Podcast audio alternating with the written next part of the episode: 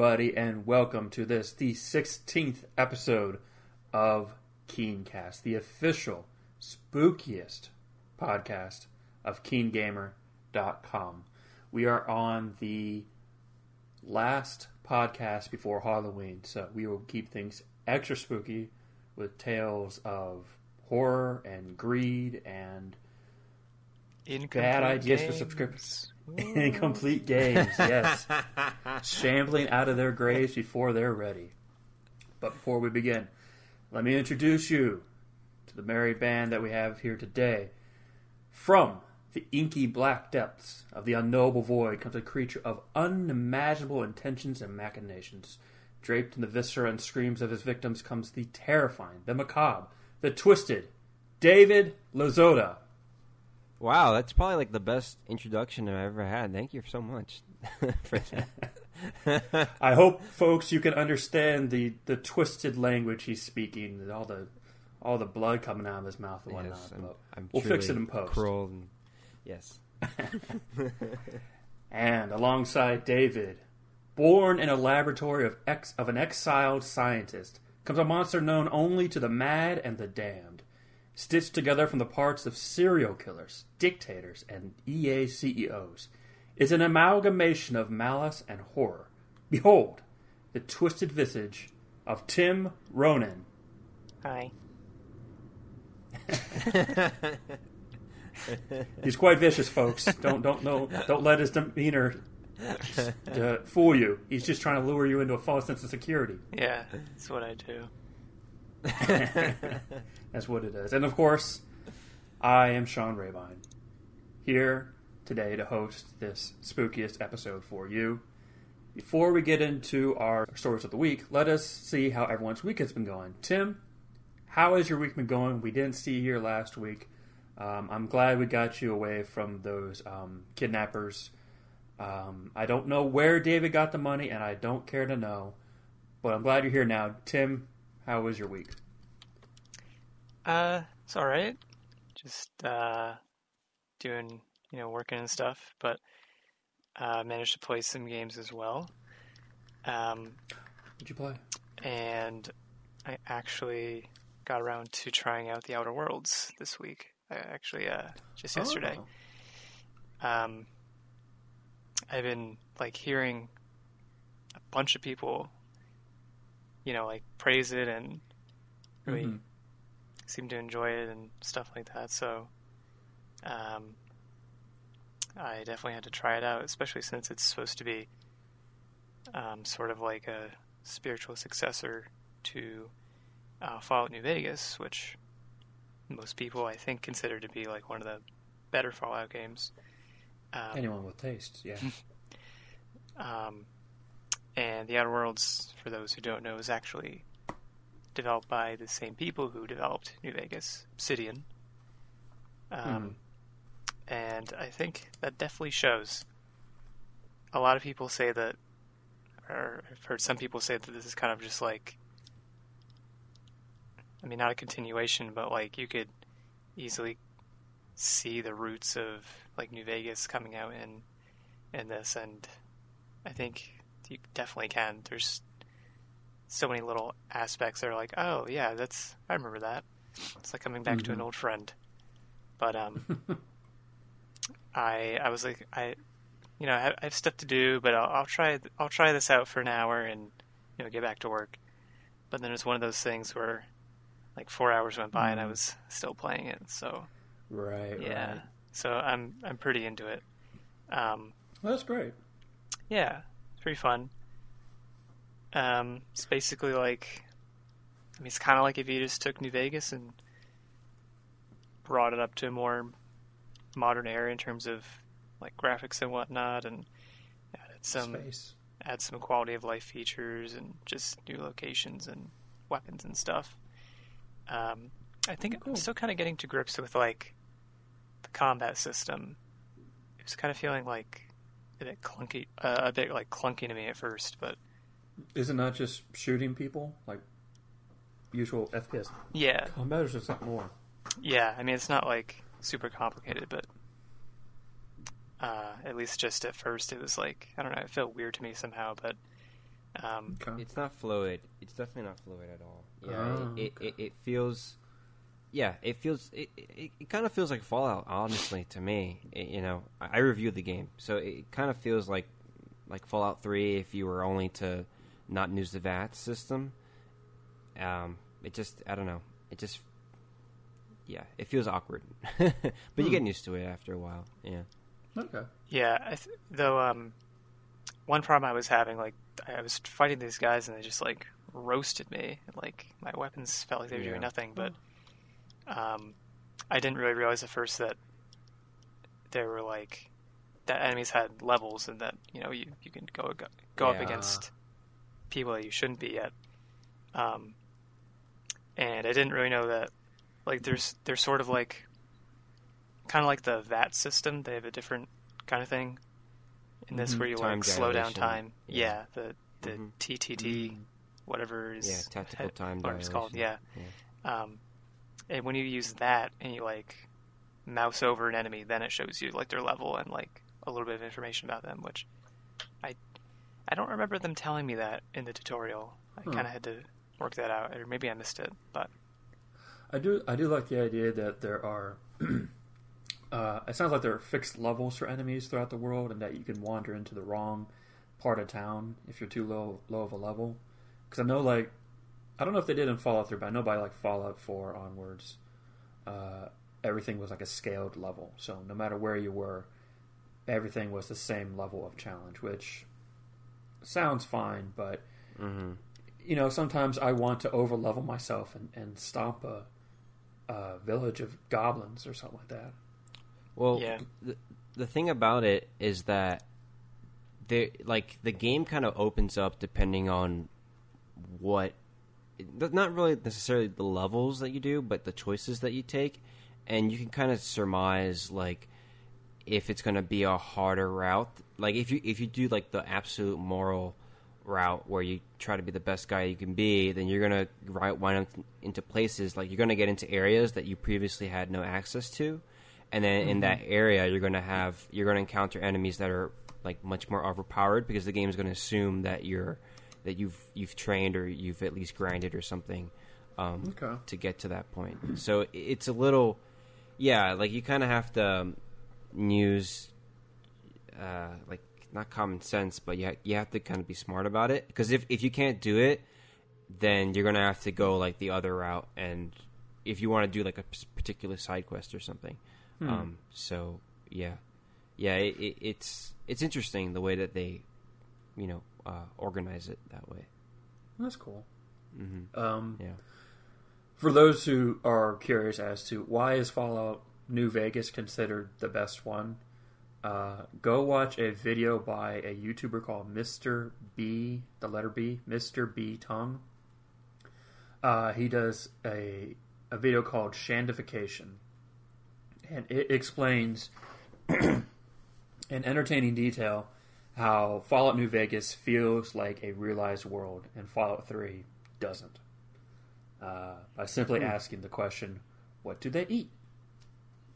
You know, Yeah. Hmm, um, so check check that out, Mr. Btongue. He makes amazing videos, but he doesn't make them anymore. He made like one or two a year, and then he just stopped. But Hmm. he's got great stuff. Uh, Tim, go ahead. Continue with your impressions. Sorry, I didn't mean to cut you off. No, that's okay. Um, let's see.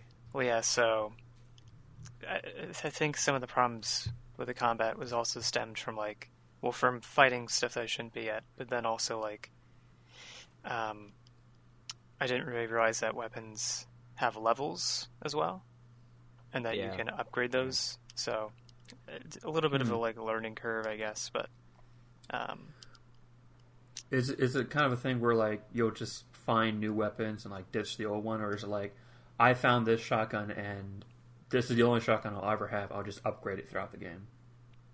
um, I, I think it's more like the latter case. I mean, because because you have your inventory is pretty wide. Like Mhm. it, it, it, you don't really. I I didn't find myself throwing things out very often, to be honest. Um, I threw out a couple things, but uh, it, it's more like the case of you constantly upgrading your weapons. And then what I did was, um, like later in the game, you have like ele- elemental damages. Yeah, you have to kind of keep that in mind. So, um, I, you know, I just kind of I, I geared my things toward like I I like the um, uh, electric electric electricity. I think it was called. I don't know. Um, I like that type of damage. So like it, it was, you know, I used that on my shotgun. Uh, was a shotgun? I don't remember, dude. I don't even remember. Holy shit! I just played this game. But yeah, yeah, yeah. Uh, you can like you could just modify it, and then I just kind of stuck with a couple guns in my arsenal. Um, I didn't really find myself using the other ones, so but I still have them in my inventory. But Tim, Okay. yeah, sorry, I keep No, it, this Letting is, in. it's fine. no, It's I a mean we're, we're talking about this Yeah. the Outer Worlds thing, so it might as well yeah. hmm you know, go back and forth. What did you think of like, you know, you know the, um, like starter pistol, David? Don't they give you? Yeah, Did you have? What do you yeah. think of that? It kind of felt like garbage to me. I mean, I guess that's the point, but Yeah, it, is. I mean, everything kind of feels like garbage from the from the get go, but you really like they really like especially like I mean I'm I'm thinking late in the game, but like they it, the the arsenal really expands, and you get like stuff that's like super overpowered. It doesn't even feel like it should be in the game. That's how overpowered it is. So, um, yeah, like they, it, it is. You're right, Tim. Like it is a steep. Now that I think about it, it is kind of difficult at first.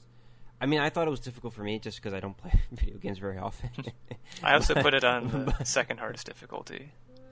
Oh, okay, okay. Um, I, I think I just put it on normal, and uh, so I I just I found it difficult just because I, I'm not that seasoned, uh, uh, you know, at least not at this point in my life. But so uh, yeah, like I, I was playing the game and I was like, okay, uh, this is actually getting easier for me. And then I started like I just started learning it a lot more, and then learning how to use the companions too um, which you know I'll talk about later during my segment. But uh, and then like the, the companions make it way easier because the companions are just really, um, like they're really like they, they like as soon as you you you start a fight, they just they're like head first into it, and like they, you know. They, they really help in that regard. So, Mhm. um, yeah, I don't really remember the starter's pistol, but but I, I think I just I just stopped using it. I forgot about it after a while. So Mhm. Yeah, uh, companions are always like. I guess traditionally, I I actually did use. Um, I have been using one in this one, and I, I think I do plan to keep doing that. But I don't know. Sometimes it's a tricky thing for me because I kind of like accomplishing stuff on my own, and maybe not Yeah. feeling like I'm getting too much help.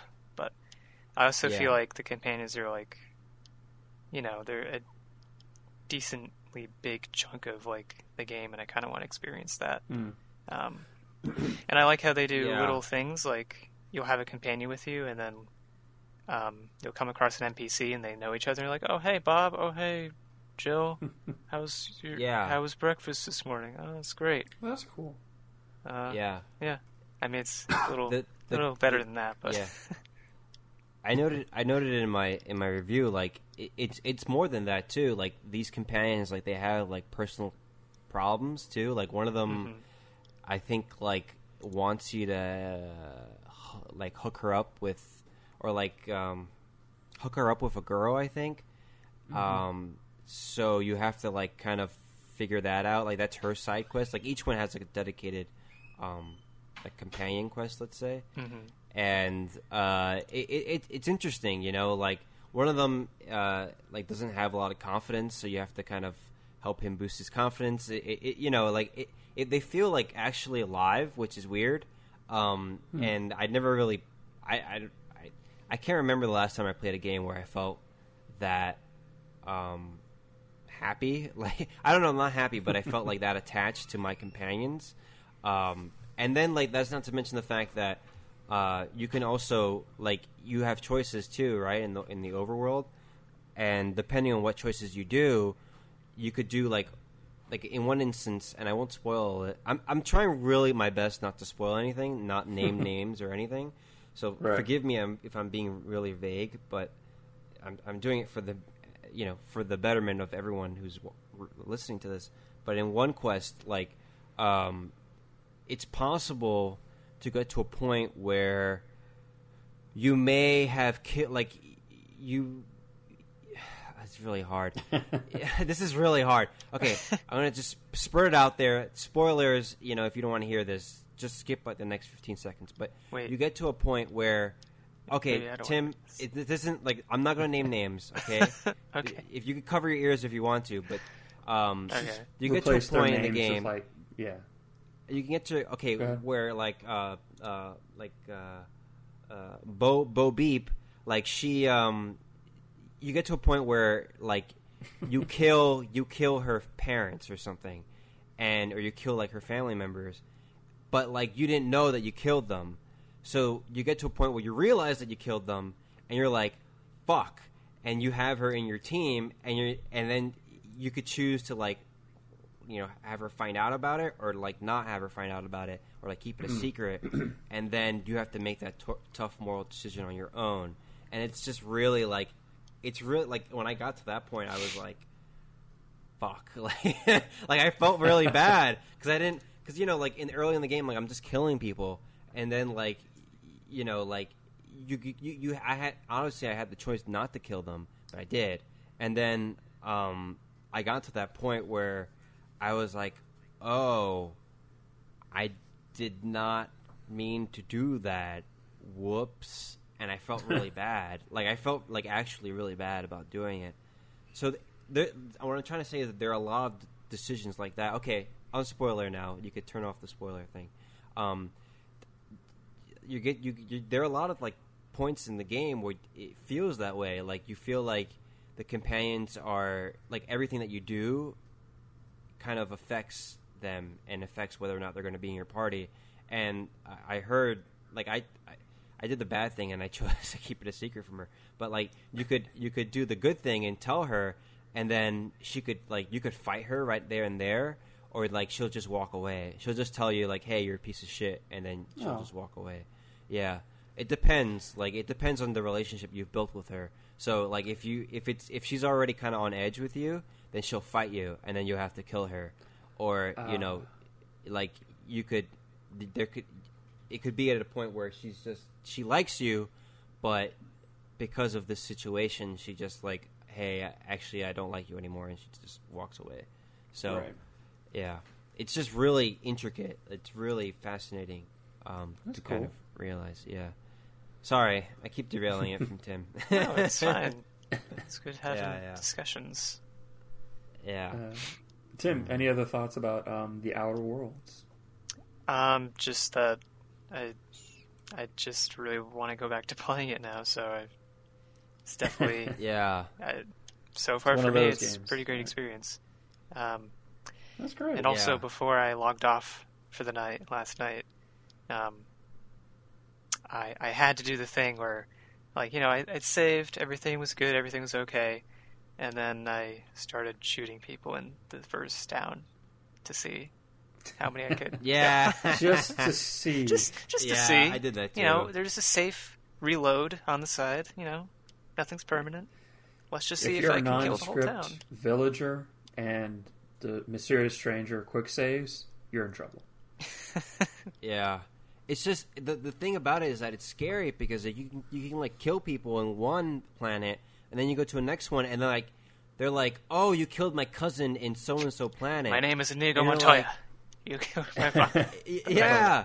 But I- A- and you're like and you're like oh jesus like you know like everything has a ramification and you're like right. oh man this sucks you know like you're, you're kind of like this sucks but at the same time you're like wow i'm really impressed so you know it, it's it's yeah yeah It- yeah, it sounds like they're exploring the really um, interesting. something that um, combat games don't explore, which is that the people you're killing are people, and they have connections and Yeah. relationships outside of that situation you're in.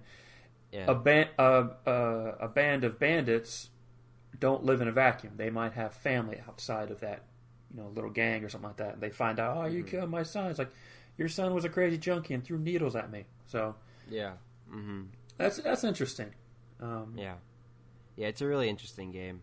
Yeah, Uh, I I guarantee I'll play it at, at some point. Um, Mhm. I'm not sure when. Yeah. Yeah, no, definitely. You go pick it up. You, you should. Um, anyway, Tim, go ahead. Talk about the other games you've played and things you've watched before I Yeah.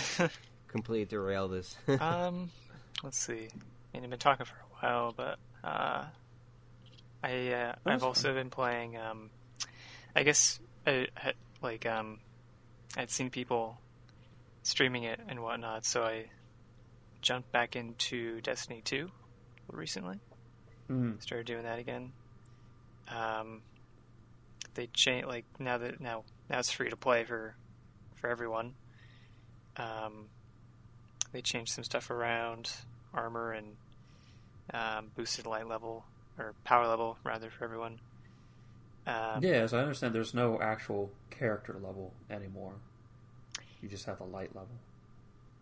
Oh, is there? Yeah, I, I yeah, I guess that's. I'm not sure because like I started a new character and it defaults you to after the main campaign. I was like, oh, I can't play that campaign. That oh, sucks. Oh, wait, really? Apparently, what you can do is you, can, yeah, Wow. you oh. just you couldn't play that campaign, but that's what you, they do. You can go to the hangar and talk to that NPC, that one woman, and she will let you play, select the campaign you want to play. So you can do the Red War and Warmind Oh. and Osiris, I didn't know that. and so you you select those and you just you start that campaign. I'm like, okay, cool, because there's no level anymore. I think the so like the only level they have is the season rank, which as a free player you, you still get a season rank. It's just you don't get as many rewards Mhm. for being a free player. Yeah, Um, so it was interesting when I found that out. yeah, I didn't know that. I was actually um, before the update, I was like, gosh, I don't know, maybe like power 500 or something, and then um, everyone Hmm. gets pushed up to 750 now by default. Yeah, Um, and in a way, I was like, hey, and you can I want, pay to have it boosted to 900 or something like that. yeah. Um, I, I, and part of me was kind of like, I, I kind of want to like, I mean, I know that. I mean, that's just, I guess, like an MMO-y thing, and getting everyone up to like to where you need to be. But it was like, I, I kind of want to make, I wanted to make that progress. You just, Right, you took it away from me. Sometimes you just want to make that progress, but that's one of the problem MMOs have is that okay, we release a new expansion, we want to get people back into it, yeah, Um, but people are like, "Hey, I want to invite my friend, but I'm level 800 and my friend is level one. It's gonna, I can't play with him." So other like I think uh, FF14 does a thing where you can uh, sort of sync your levels up whenever you do content together, and I think WoW started doing that as well. Uh, but they're they're trying, and WoW also does a thing where like if you're a new player but you were referred, you have like 300 times extra XP, and there's so many different things that boost your XP now. So just rapidly shoot, or you can just buy the levels. You know, why should you have to play the game? Just pay and be done with it. You know. yeah, Yeah. exactly. Um, yeah, I, I played. I've been playing a lot of Destiny 2, and I'll, I'll get into that when I talk about my week. Um, but Tim, anything else that happened during your week? Uh, I guess last thing I'll mention is the Borderlands 3 Halloween event is now live. The I was curious Bloody about Harvest. that. What is that? Uh, I've so I've done. Well, so the way it works is that there are like ghosts that spawn, I- think anywhere in the game now, like any place you visit, and they Mhm. drop something called hectoplasm, and you have to take, yeah, and you should take um, a bunch of that to a talking dinosaur monster called Maurice on the on the ship, and um, he will open a portal to I think it's called the Heck Pit. And uh, Nice. I know, and it's um, it's like this short little level that you go through. Um, Mm-hmm. it's I mean it's pretty like a short little like linear sort of thing you go along and you fight different guys that come along. There's like key masters who are like block the way, and you have to kill them before you can progress. And then at the very end, you fight the new boss. Um, so, and I've I've done that once so far, but the idea is that you have to keep repeating that process. So then you leave the world, get more hectoplasm, open the portal, going again, and like you keep running it. Um, Hmm. and there's like different challenges you complete, um, such as like defeating the boss. I think 25 times, so doing like 25 runs of the place. That's so money. it is it is quite a lot. Um, and there's like special enemies, I guess, that spawn. You can find and kill them. Those are also also challenges. And then there's a total of 15 challenges, and as you complete them, you unlock special um, event stuff. So like there's a weapon trinket, I think um, a weapon skin, player skin, and um, something else. Um, Your head. so so far, like I said, I've only done it done the run one time. Um, Mm-hmm. I mean, I it was fun to me. I I think there there might be some people who are complaining about the event, but I I actually haven't looked into why. It might maybe it's related to like It might be shallow or something like that. yeah, I because I mean, did you play any of the headhunters, Sean, Um, in Borderlands Two? I know that I did, but I cannot for the life of me remember what they are. those those are basically like they weren't expansions. They were like short Right. little levels that you could probably do like in an hour, if even. Mhm. Um, and the main thing is they feature like um, one boss, and then when you kill them, you get like a special head skin. Thus, it's called Headhunter. Um, Oh, okay. so this is at least one run of the Bloody Harvest in this is like even shorter than that. You could probably get through it in like half an hour. Um, Hmm. and then again, the idea is that you you do it multiple times over. So um, that might be what people are complaining about. But Yeah, I mean it's common practice for like holiday events is that yeah, they give you something to do, but you're supposed to do it over and over and over again to get all the rewards. And it, hmm when you look at it objectively, it's it's a very shallow experience because it's not a lot of content, but you just have to do it over and over and over again. yeah, yeah. So I, I can understand that. Tons of fun. But at the very least, it's like it's like free. It's not. This isn't a Yeah. paid for thing. So, um, I don't know. I've enjoyed it. I got three legendaries in my first run. I actually um, after I defeated the boss, I was like looting the sort of surrounding area. There's like pumpkins you can smash, and um, they can have stuff in them sometimes. Um, and I was like exploring like the sort of ledge of a cliff, and there were Mhm. like pots and stuff you could break, and I was like, oh, wouldn't it be horrible if I like broke one of these? And, like a legendary came out and it fell over the edge, and then cut to two minutes later, and that's exactly what happened. Oh no. Um, and I, I, I couldn't grab it in time, and my inventory was full. So even if I tried to pick it up, I wouldn't have been able to. So I just very sadly looked over the cliff and was like, "Are you freaking you kidding me?" That's one thing I appreciate in Destiny 2 is that if your inventory is full, it will just send the item to like your mailbox. Yeah, It won't just sit there and like languish. yeah. But um, I was hoping that maybe so there's like this um, there's this system where if you don't pick up uh, loot that's blue quality or higher, it'll actually get sent to the your the ship, and you can pick it up. Um, Oh, good. and I was I didn't know because that that actually can get full. You can have up a max. there's a Ah. max of twelve slots. Uh, you can you can like upgrade it to hold more, um, Hmm. to hold more loot. But I was I was pretty sure it was full, but I I, I went up and like I was desperately trying to like pick up all the like rare and epics that I could that I left behind. Um, Mm. because it'll it'll only pick up stuff that you haven't touched yet. So like if you pick it up and put it back down, it won't it won't send it up. It's only if you haven't like Gotcha. grabbed it yet. So I was trying to like just touch all these guns and just try and get the legendary up there, but um, I, w- I was worried it wouldn't happen. But luckily, I think I think there's this, a system in place where it'll always take the rarest stuff. So like my the like the the lost loot uh, box, which is what it's called. I think it was it was full with like blues, but since I had since I had that legendary drop, it like pushed one of the blues out since it's uh, better. So I, I did wind up getting it, Hmm. but Oh, there you yeah. go. So yeah, that's that's pretty much it. That's pretty much it for me. Sounds like a fun week, though. you know, Borderlands two, Borderlands three, Destiny two, Outer Worlds one. You got the whole Yeah. package there. Um, David, how was your week? Well, I definitely can't compete with Tim.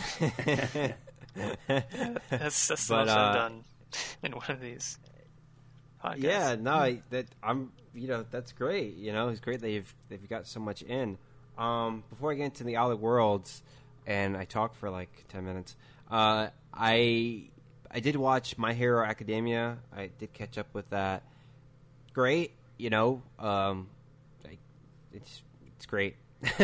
Not much else to say. Only three sep- three episodes in. It's supposed to be, I think, twenty four this season. So great. If you haven't seen My Hero Academia, you should because it's a really great shonen anime. And uh, yeah, that's all I'll say about that. The Outer Worlds. I reviewed the game for uh, KeenGamer. It, it took me a while, and um, I played during the night many times, and I, you know, um, at the behest of my sleep. But uh, I got it done, and it was around thirty hours, um, maybe a little more than that. That I it took to beat it, so it's not really that long. It's not a very dense RPG. Um, Does it have like an? I mean, it is dense, but it, it's not. It's not. Yeah, oh, yeah. It's so it's really re- replay, replayable. Um, I only played one playthrough. That's all I had time for. Um, but one is like thirty hours because it's so replayable because it's impossible to fit everything in one playthrough. It's just there's just so much.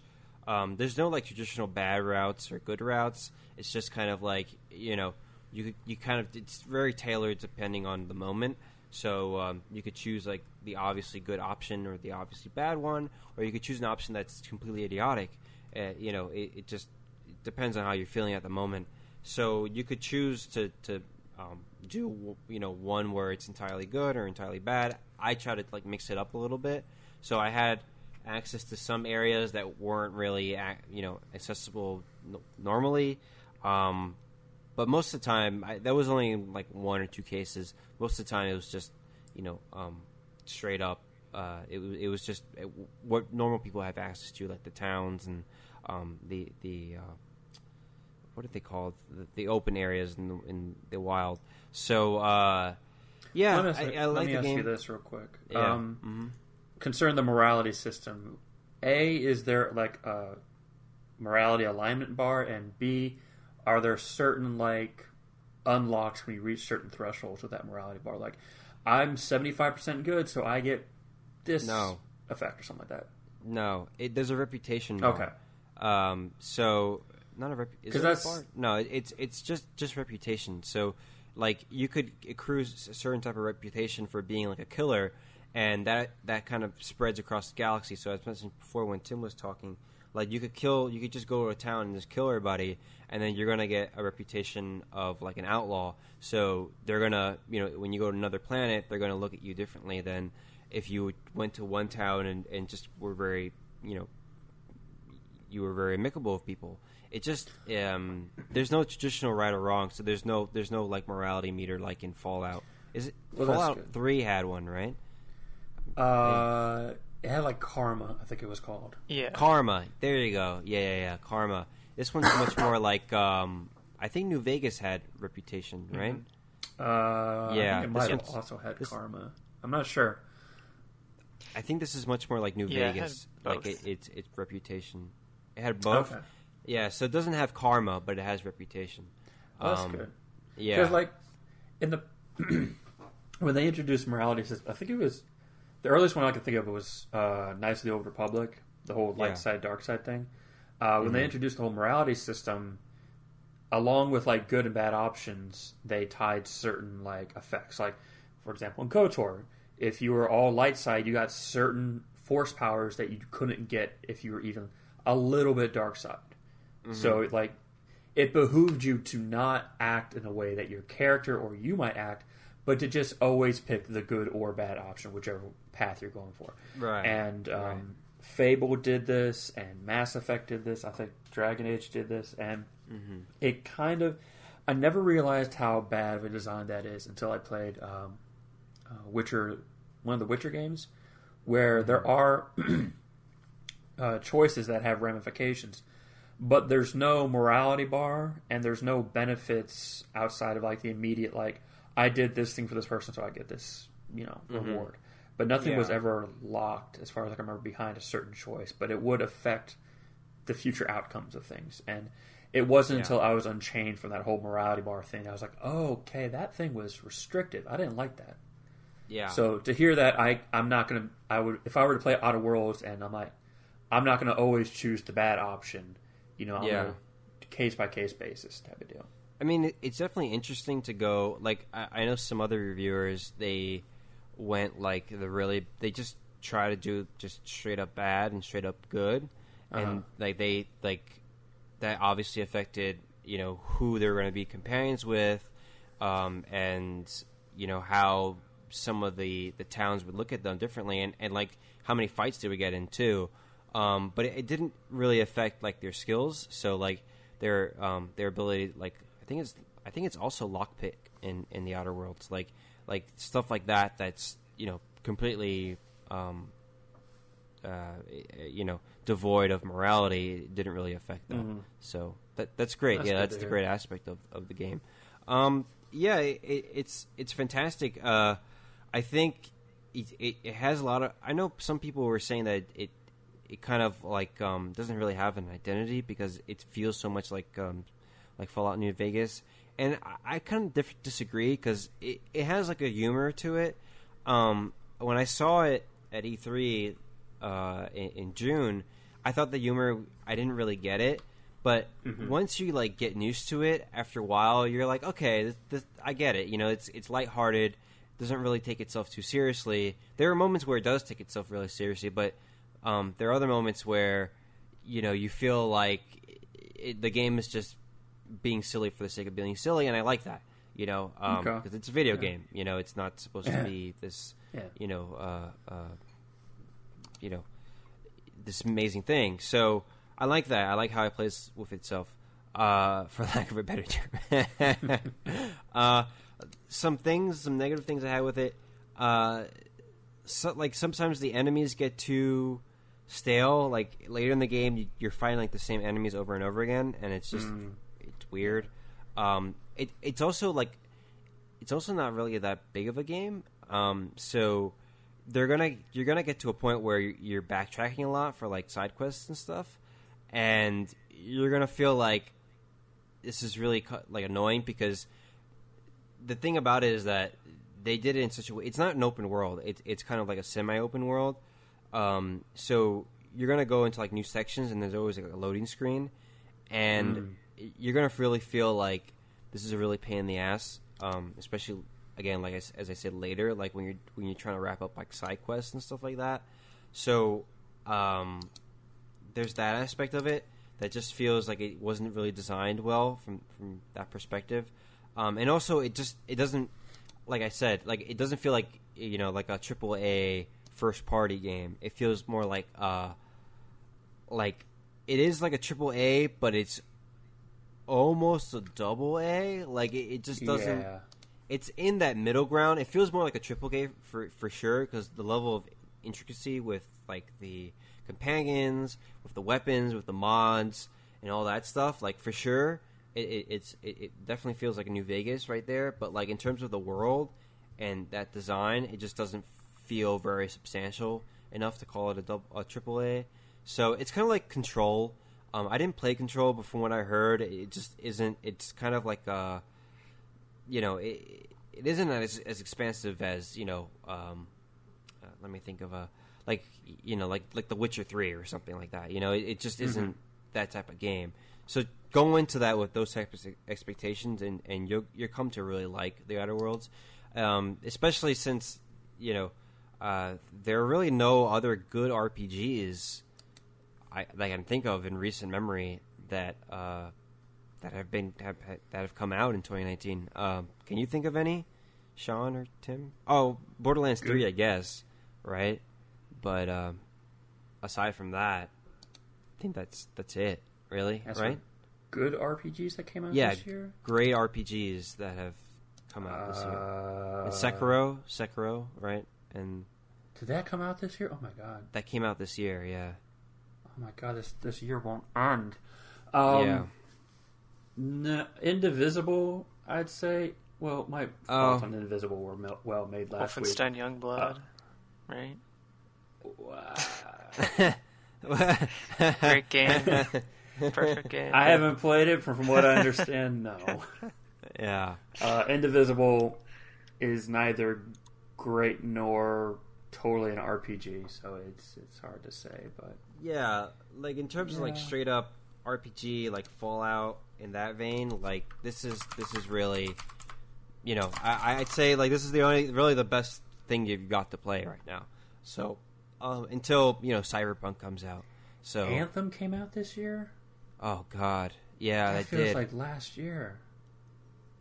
Well, Fire Emblem Three Houses is an RPG. Oh, there you go. Okay, okay, um, but but but um, the Outer Worlds on Switch isn't. It, the Outer Worlds hasn't come out on Switch yet. It'll come out in a couple of months, I think. Right. Um, so for PS4 and Xbox One and PC players, go go try Outer Worlds. I gave it I gave it a nine out of ten. You can find my full review on Keen Gamer. It's it's a great game. Like I, I really have no too many qualms with it. it it's just you know, um, it's fantastic and it deserves to be played. Uh, and I'm really looking forward to seeing what uh, Obsidian does with the funding from Microsoft now that it's a first party studio. Uh, I think it's going to be a, like an actual um, more expansive game, and it's going to have more planets and more things to do. So, yeah, can try it out on mm-hmm. like Xbox Game Pass for like five bucks, a dollar. Something. Yeah, yeah, yeah, yeah. It's totally worth it for like no money. Mm-hmm. Yep. Yeah. So that's about it hey. for me. Uh, that's cool. Mm-hmm. Um, as for me, uh, I watched a lot of horror movies. Most of them not worth mentioning or talking about. Like they're just kind of like okay, it's, it's mm-hmm. whatever. I watched one called Haunt, which came out on Shudder, and there's really not much to say about it. It's kind of like a a, a Saw type movie. Um, the weirdest thing about it was that the end credits had like a soft rock cover of Rob Zombie's Dragula, and I was like, huh. "What? Why? This is a horror movie. Just use the original. There's no reason to make this cover for this. What? It, it like I was listening to it, I'm like, I know these lyrics. What is this song? And then she started singing about riding her Dragula. I'm like, what the hell? Um, other horror movies of note. Um, did I talk about Exorcist three last week? You did, yeah. I did. Okay, yeah. Mm-hmm. So another recommendation for this week. Exorcist three is great. Um, I watched the Void, I watched that again, which is a great Lovecraftian time. It's not based on any Lovecraft works, but it's if you want a good Lovecraftian piece of media that's not just H.P. Lovecraft, check out The Void. Also, if you like great like monster effects, like from The Thing, that's worth checking out. Um, is that is that the one with they're in the hospital? Yes. Oh, I saw that movie. Wow. Yeah, yeah, yeah. I saw that movie a while ago. Yeah. Yeah, yeah, yeah, yeah. It's really uh, cool good movie. Yeah, yeah, yeah, it, yeah, It's a mix of Lovecraft and Hellraiser. I would say. I got yeah big Hellraiser vibes at the end. Mm-hmm. Definitely, um, definitely. Uh, I also watched this thing called the WNUF Halloween Special. It is a movie that is presented as if it is the VHS recording of a live holiday special that premiered on TV in like the 90s or something like that. And it is complete with fake commercials and uh, fake uh, news stories. And it's all culminating to reach to the uh, Halloween special, which is this reporter decides to do a uh, ghost hunt in this house that was like home to like some gruesome murders. And he brings along these uh, two ghost hunters, this ghost hunter couple. That, they're pretty much like uh, the Warrens from The Conjuring, uh, what they're based on, Uh, mhm. and it's it's interesting. It's not scary so much as it is just interesting in how they framed everything. Uh, they went a little bit too hard on the commercial breaks. It's like every two to three minutes of the commercial break, and it's like uh, no, no, no. And all the commercials are usually new. Um, if ever there's a repeated commercial, like one nice touch is that whoever recorded it will actually fast forward through that commercial, so you don't have to watch it again. Um, so it's less a scary movie and more just an interesting look into how to frame a movie and, and present it. It's it's pretty neat. Um, I still got like a uh, like five or six days of more movies. Uh, I think I'm gonna. I might watch Halloween on Halloween, but that seems like a too easy. But I, I want to do more body horror stuff. That'd be cool.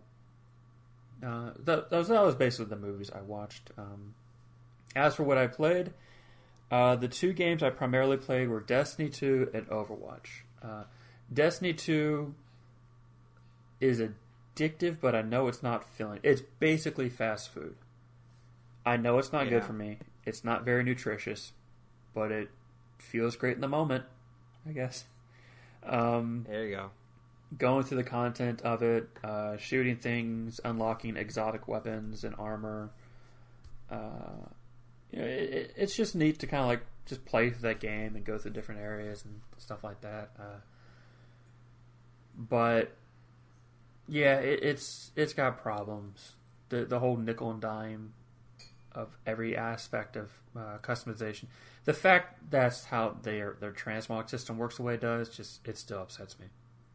Um, Mm. they're going to be having their own Halloween event later in the week, uh, and based on what Tim said of Borderlands Three, it sounds like it's going to be kind of like Borderlands Three, uh, where it's just a small linear level and you run it over and over and over again to earn enough fun time Oh bucks. boy.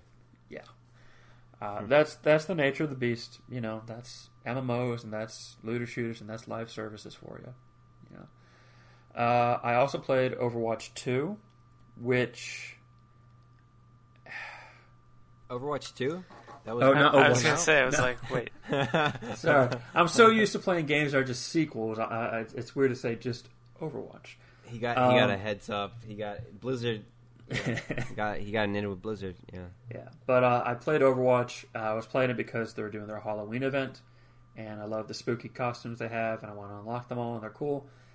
This is the first time I've played Overwatch since they added the new role queue system, which is where if you want to um, queue up for competitive or quick play, you have to select tank, healer, or DPS ahead of time, and that way it will create a team in which there are two people for each role. There's two tanks, two healers, and two DPS, which is fine.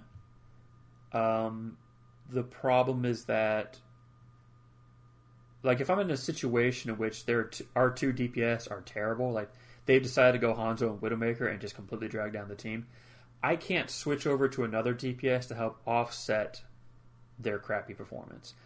I can't switch to a tank when our one of our tanks is doing poorly. I can't switch off of whatever role I'm in. So it is limiting limiting in that fashion, and so there is a problem with that too.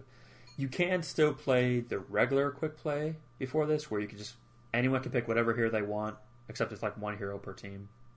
Um, but playing that, I was like, "Oh my god, yeah, the the the role queue system is better."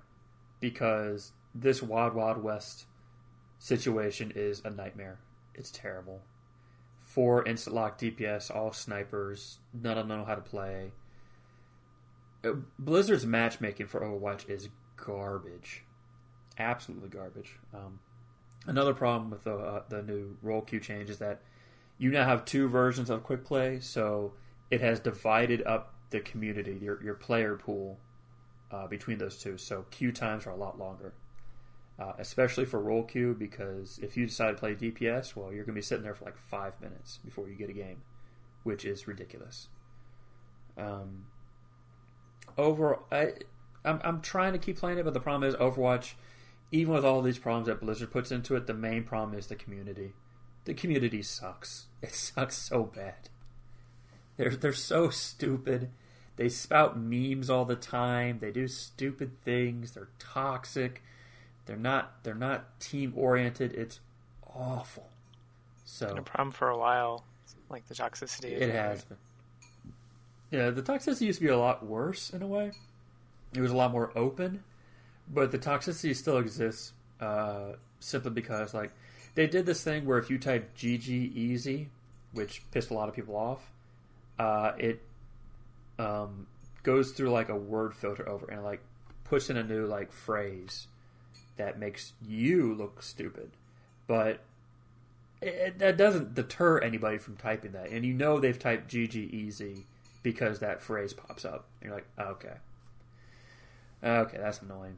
And people are just a little bit more subtle with their toxicity now, so it it hasn't been solved. It's just been swept under the rug, but that it still stinks.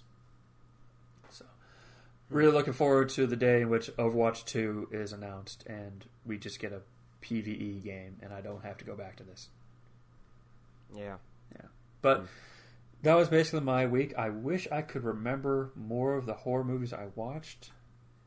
Uh, I know I watched The Guest, which is really cool, which is a really fun movie. It's basically horror Home Alone. And I watched Take Shelter, starring Michael Shannon. It was very slow and not all that interesting, unfortunately. Hmm. Um, that that was basically my week. Moving on, we will now talk about our news stories of the week. Uh, let's start with the one everyone's talking about and what everyone wants to hear us talk about. Fallout 76 is getting a paid subscription service called Fallout First. It offers private worlds and unlimited stash. So, Fallout 76, which is a paid game, by the way, has now offered people a subscription model. You can either pay, I believe it's 12 or thirteen dollars a month, or you can pay hundred dollars for the full year and save some money. What a bargain! Uh, the benefits you get when you are a subscription member: private worlds, so you can play in a world where there, aren't other people. You can just play by yourself, or play with your friends. You control who comes and goes. Uh, unlimited storage for crafting components. So no more having like ah, I have a hundred scrap and I can't. I have more in my my bag. I want to put it in, but I can't. Uh, survival tents, which is a placeable fast travel point. Uh, every month you get 1,650 atoms, which is their in-game currency. Also, 1650 is a weird number they came up with. I believe 1650 equates to sixteen dollars and fifty cents. I I don't remember what the exchange rate is between dollars and atoms, uh, but you get free atoms to be used in the atomic shop. You get a ranger armor outfit, an iconic Fallout outfit exclusively for members. This, by the way, is the the outfit uh, you see on the cover of Fallout New Vegas. That really cool guy, the one that is like the best armor in all the Fallout series, uh, looks wise. You have to pay for that. Um, and unique icons and emotes available only to members. Um, there, this story has developed beyond that, but let's talk first just about the initial impressions of the subscription service. Uh, Tim, what do you make of this? This is like. It's so baffling that they would do this. And it's like. Fall- Fallout 76 is this weird, crazy train. this weird, crazy train that's been going on for like literally almost a year now. And th- there keeps Right. being stuff in the news about it somehow. Somehow. Th- this train I just keeps crashing into a wall, and you're like, okay, well, that's it. It's derailed. Every- but it keeps everything's going. fine. They, just pick up the pieces, just scrap it together on the on the track again. It's like, okay, we're all fine. We lost like it was already like half a train to begin with, and now we've lost like more of it, but it's still moving. Somehow. But like, I, so this okay. So we talked about the Outer Worlds, Uh-huh. and this is kind of a good little just point of comparison here that you can pay like I mean you have to buy the game up front like Fallout 76 up front and I think Yeah. now it's like 20 bucks or something I'm sure you they can get it discounted a lot in like a bargain bin for 50 cents or something like that. Like they'll pay you to take it off their hands. Yeah. Um, and then on top of that, having to like pay for this service, I mean, like 15 bucks a month if you go with that. And it's like, it's just, it's just no contest It's in terms of like what you're getting. someone suggested to me that they announced the subscription service when they did in hopes of drawing attention away from the outer worlds as if to say well if we release this Oh. now people will play fallout 76 instead of the outer world it's some sort of spiteful move it's like boy was that the wrong move Yeah. They, yeah, they failed. like it's just it's just crazy like you can you can I mean you can buy Xbox Game Pass for less and get like a ton of games including The Outer Worlds. Yeah.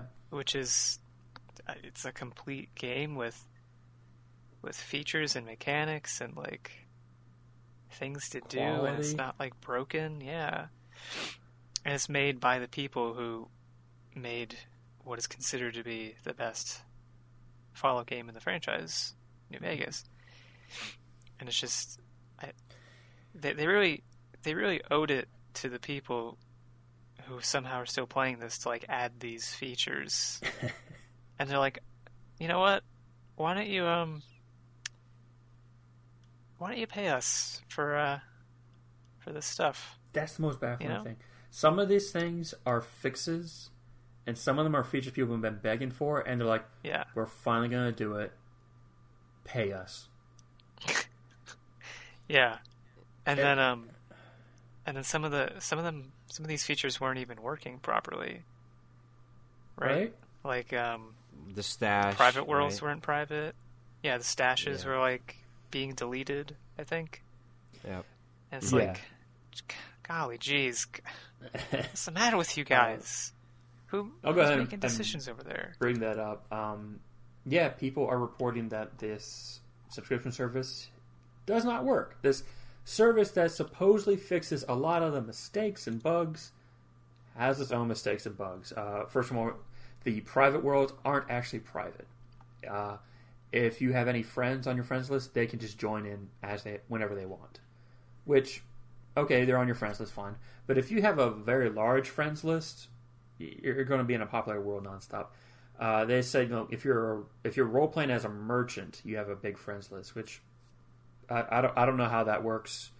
What's the what's the the link between role playing and a big friends list as a merchant? But they said that's a problem. Uh, they also said that some of these private worlds aren't newly created.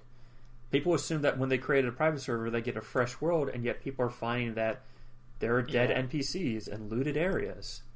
right Um, a very damaging one is like, yeah, you have unlimited space for your scrap now. It's like, okay, great. Their stuff got deleted for some reason. Like their, their scrap, just everything got deleted, and it's like, what the hell? What the hell is going on?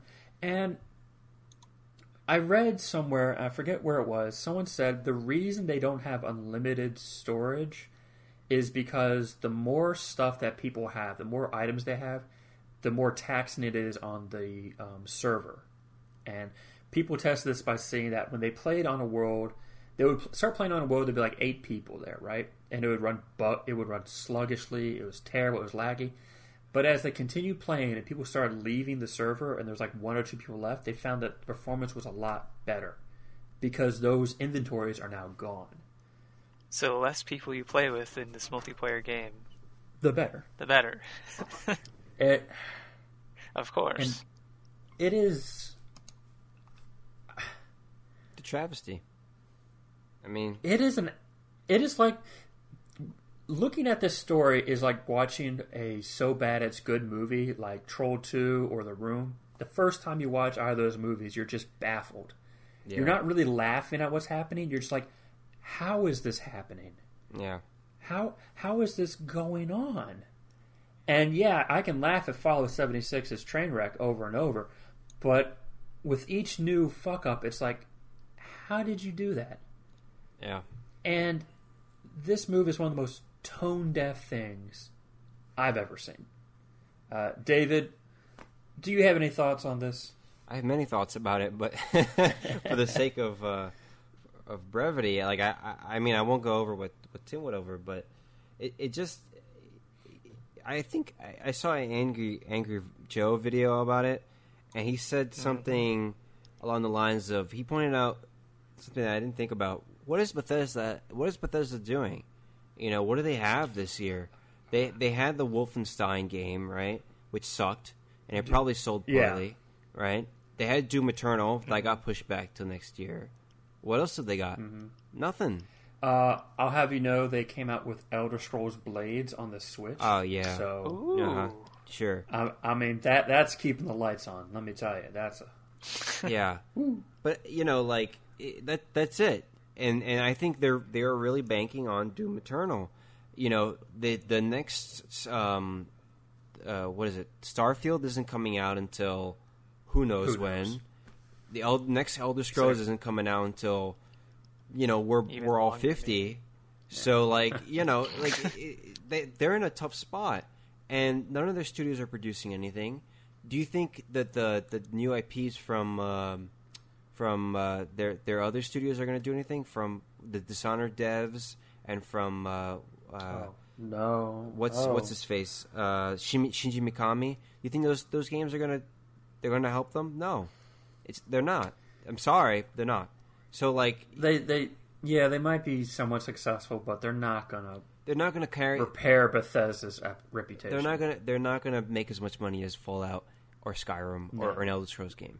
Let's face No, it. no, no. You're right. You know, so like Yeah. they, they're in a tough spot and they don't know what to do, and and this was them trying to to, to recoup some of their money and, and kind of push it, you know, do it very stealthily and not make a big deal out of it. But of course, you know, this is it's just it's just bizarre. It's just bizarre. Who It what is. what are they? You know, they they couldn't. Pete Hines and, and the executives at, at, at Bethesda, they couldn't have thought of, they couldn't have seen this and thought it was a good idea, you know. And then the other thing about it is, if you actually read the thing, it just doesn't, it doesn't, it isn't worded right. It just there there are moments, and I think Angry Angry pointed this out too. Um, but I read it myself, and you know, there there there are lines in there that says that say things like "you deserve it," or like um, "treat yourself," or or something like that. And it's kind of like That's so weird. nobody writes that way anymore. Like if you're writing a, a, a- a press release or you're writing about uh you know, um, trying getting somebody to to talk about your product, you don't you don't write that way. You know, that's so unprofessional. And it, it's, it's That makes me think of. Uh, Yeah. I'll get emails from Grubhub, like little um, reminders that they exist, yeah and sometimes their email titles are so accusatory. Yeah. Like you're thinking about food, aren't you? And you don't want to go out today. yeah. Who wants to cook? It's so tiring. Well, it's like, what's happening? it, it, it's a that's a different industry, you know. Like it's it's about food and beverage, so it's like okay, food and beverage is about indulgence, right? It's about kind of like Yeah. you know you're, you're treating yourself. Where so I, I can kind of get it, but in terms of of of video games, it, it's it's much more intricate. You know, it isn't about like oh you deserve it. You know, treat yourself with this. You know, these tents. You know, fast travel tents or whatever the fuck. You know, like it, it, just doesn't make any sense. And then that's not to mention the fact that the domain name was was they didn't register the, Yeah. the domain name for Fallout First, which led to the fact that uh, which led to a, a, a you know a begrudged fan um, you know, getting the domain for himself and then calling it Fallout Fuck You First. And that, you know, you can look it up right now, and it's still up. Yeah. Uh, from last time I checked, from I think it was yesterday or two days ago, it's still up, and it really gets all Yeah, the spe- all the all the PR speak that was from there, and it just it just you know it, it makes a mockery of, of Bethesda and and and um and what is what is the the developer behind Fallout seventy six Bethesda right Bethesda games Bethesda, yeah. yeah so yeah like it Yeah. just makes a mockery out of it all. And um I really can you blame them? I mean honestly like I, they were so No, why- like who would do this? Who would do this? Honestly like who in their right mind would say would think it's a good idea? The most insulting game of last year you know you you you come out again. It's like it's like you didn't listen to what anybody said. You know you're you're coming No, out yeah. telling telling people that you know they need to indulge themselves in uh, the shitty arguably the shittiest games of 2018 by, by revisiting the tw- the shittiest game of 2018 and spending up to 14 13 dollars a month 100 dollars a year and then and then the good the best part of it all is is that you have people who are defending this thing telling saying That's things insane to me. saying saying oh well you know it's my choice it's my money okay i understand that argument but at the same point But don't act like it's a You quality can make a better Yeah. choice. Yeah. There's Yeah, better the same- options uh, out there. at the same point don't don't tell me that you know what i'm saying right here right now is is stupid you know or or, or typing you Yeah. know saying that that um you know i'm not i'm not their the argument is that they're not you know no positivity against the ab about the game or whatever and it's like how can you be positive about this game literally everything There's about it nothing to be is is, about. is wrong it's it's bad and, and it's and it's There's insulting you know There's one positive, and it is that it is an amusing train wreck. yeah That's it. essentially that's it you know and and this is a pr nightmare and i don't know i mean bethesda just needs to stop until doom eternal comes out just stop just stop don't do anything just Yeah. stop seriously Don't do anything. Here's the problem, like, and this is what a lot of companies will do when they're floundering and they they don't have they're not getting the money return that they wanted for this particular thing. They will start rather than trying to attract new customers, they will just try to exploit the customers they still have. yeah And that's what Bethesda's doing. They're like, well, we're not getting any new people to play Fallout 76. So let's just go ahead and try to get as much money as we can from the players we still have. which is yeah it, it's exploitative. Like Yeah. those who don't who have the sensibility to be like, this is bad, I'm not doing this and decide to buy the subscription, like, oh yeah, I'm gonna do this, those people are being exploited. Mm-hmm. They got Stockholm syndrome. I don't know what's going on. they're, they're banking on the whales you know they're they're just banking They're on the banking whales. on the whales. and and it, it is insulting, you know, because you know they they've got to they know that they have whales. You know, if if these people are stuck with Fallout seventy six this long, then they must be the, the, the same people that are more most likely to spend hundred dollars a year on this shitty ass game. They know that, you know, they're not stupid in that regard. I, I just I just feel like it, it, even so, it's very insulting, you know, to someone that's you're not going to attract people who aren't whales into playing your game. You could do you could do something like along the lines of, "Hey, we know we shi we we put out this shitty ass game unfinished last year. This is our apology as a, as a first year anniversary. Let's let's give Fallout First to to um, everyone who bought the game, you know, last year. You can get Fallout First for free, you know, and and we're offering the Fallout First to newcomers, a limited time, you know, five dollars a month or whatever, you know, Right. That right, would have right. been- for Try private- for for- some FOMO. for private servers, you know, like some something like that. You know, they could have done. It's just sensical. Just makes sense. You know, here's, I just don't. here's what they'd have to do. They they can't exploit their current base for more money. They, they're probably going to success. They're successfully doing that. I'm sure. Uh, I'm sure there are people out there who bought the one hundred dollar a year subscription and they've paid. They had that recently. That story about that guy who has spent over hundred thousand dollars on some Terminator phone game. Yeah, So whales do exist, and whales spend a lot of money. Uh, what they should be doing is a goodwill gesture, which is to say, Yeah. okay, everybody, Fallout 76 is now free to play. Yeah. Uh, those of you who have already purchased it, you are going to get uh, this bonus, this you know uh, loyalty bonus or something Dude, like. I can't even believe this isn't free to play yet. Like, yeah, I, I And can't even believe it. That's just crazy to me. Oh my god. I think the thing that Fallout 76 best demonstrates is that Bethesda is a terrible developer. And the only reason games like Fallout 3 and Fallout 4 and the Elder Scrolls games were so popular was because they can be modded. All those bugs they ship with, all those mistakes, uh, they can be modded out by the community. And I've always felt like that was Bethesda's mentality was like, we'll, we don't have to make a complete game because the community is going to complete it for us.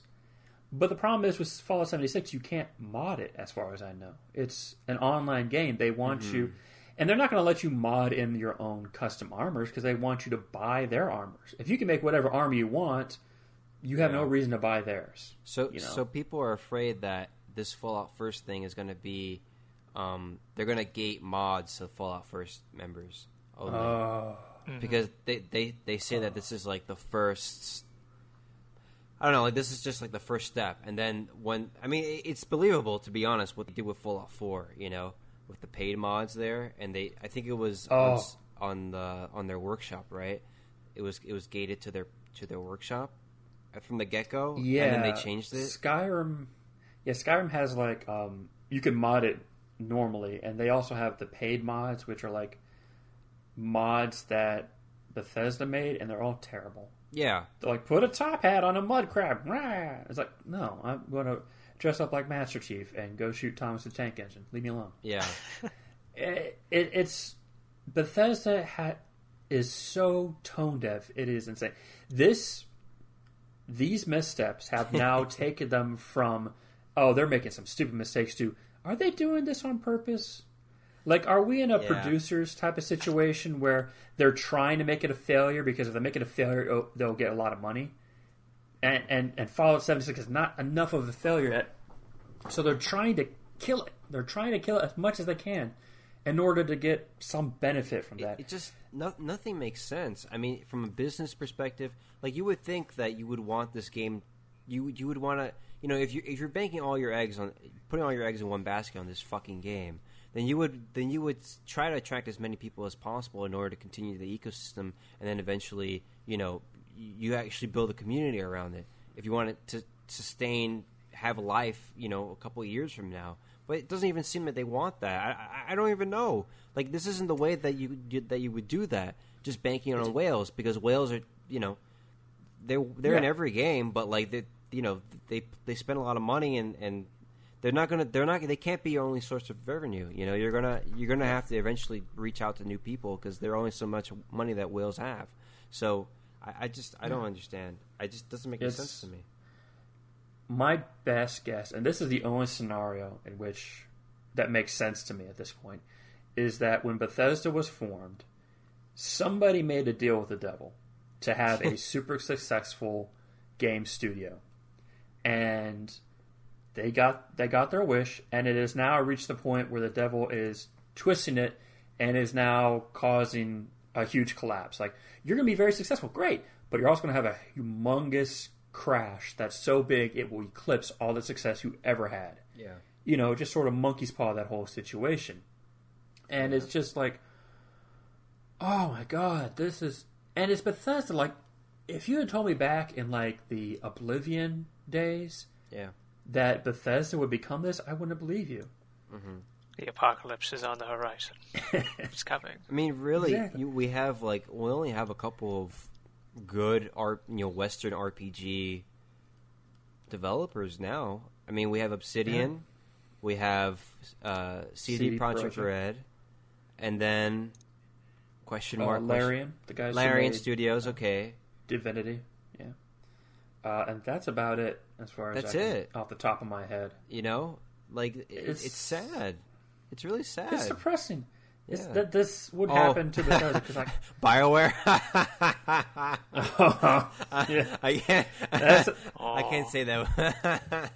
that's another one that hurts because Bioware's another one's like, oh, that makes us great games, and then all of a sudden it's just like, oh, one failure after another. oh my god! I you know you we brought up before about about Anthem. You know that came out this year, and fuck, man, that's a really tough one. Oh my god. Oh, boy. With Andromeda and now Anthem and oh my Uh, god.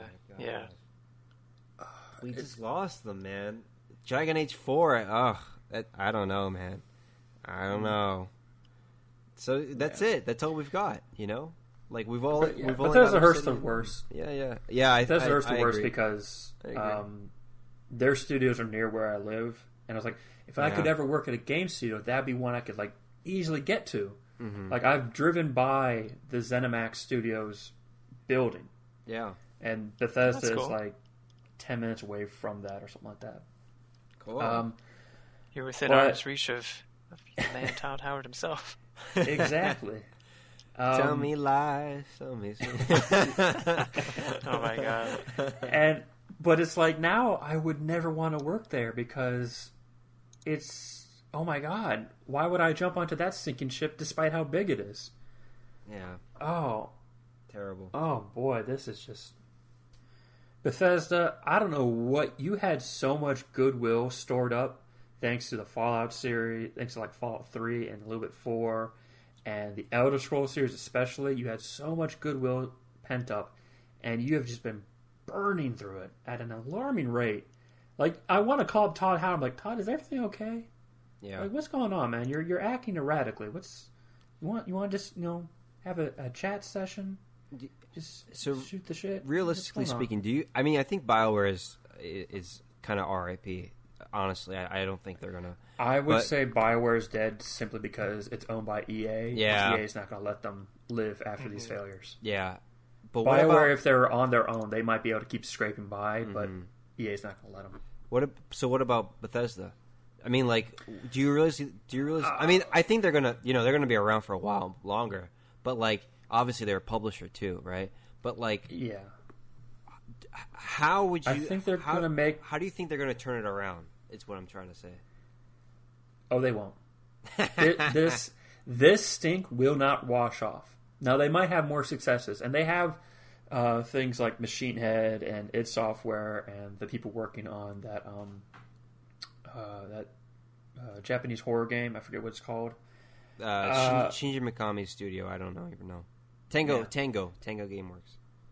Um, so they have all them making good games, Yeah. so they're going to get money, but they their games aren't cheap to make. Bethesda, Yeah, even even as they put them out in a, in a shoddy, broken state, they're not cheap to make.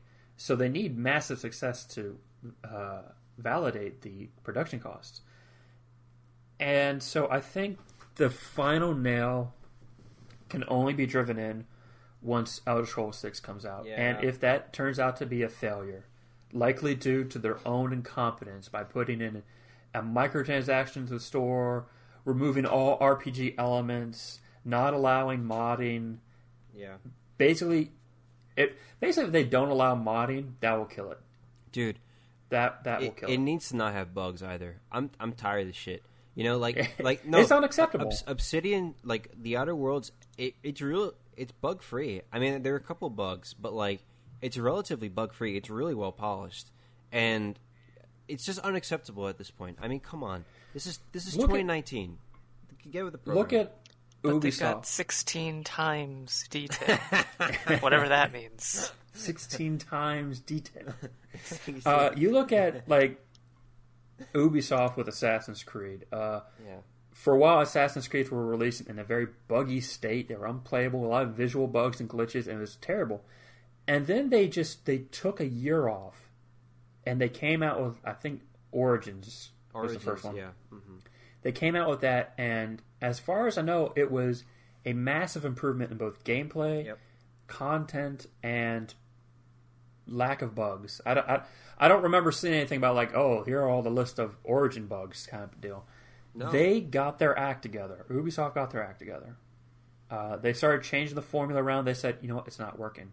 It's not working as much anymore, and it I think it's worked to their benefit. Uh, I think the Assassin's Creed series is now better than ever, but Bethesda I think are just doubling down. They just keep doing stupid stuff. I know, I- man.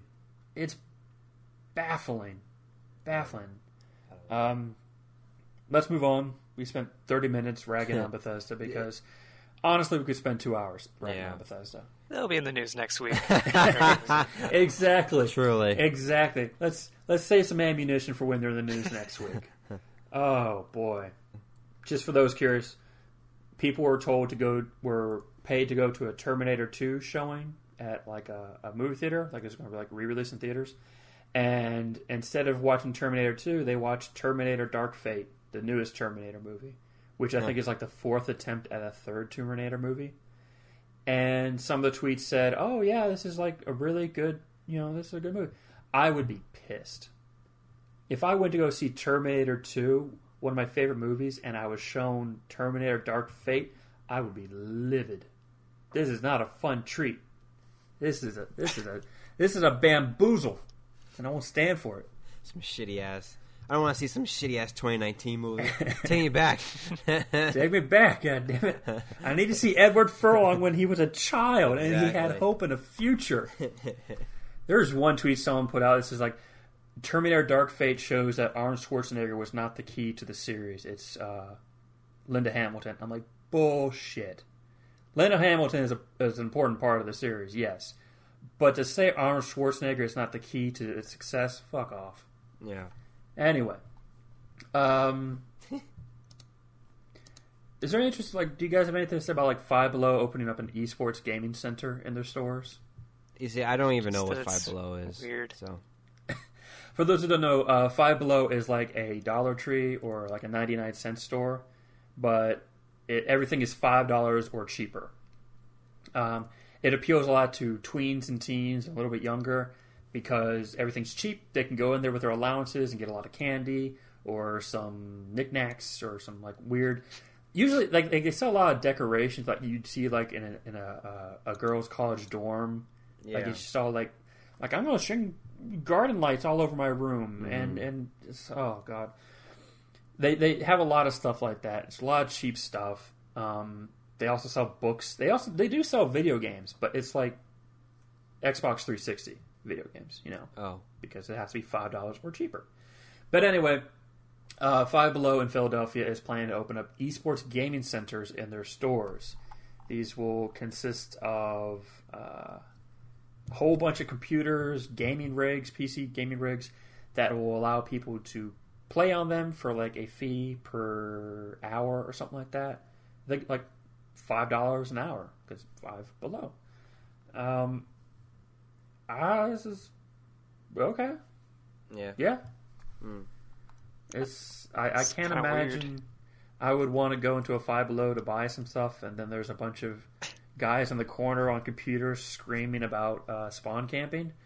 Like I Yeah. feel like that's going to drive customers away because I've seen the people who work at Five Below; they don't give a shit.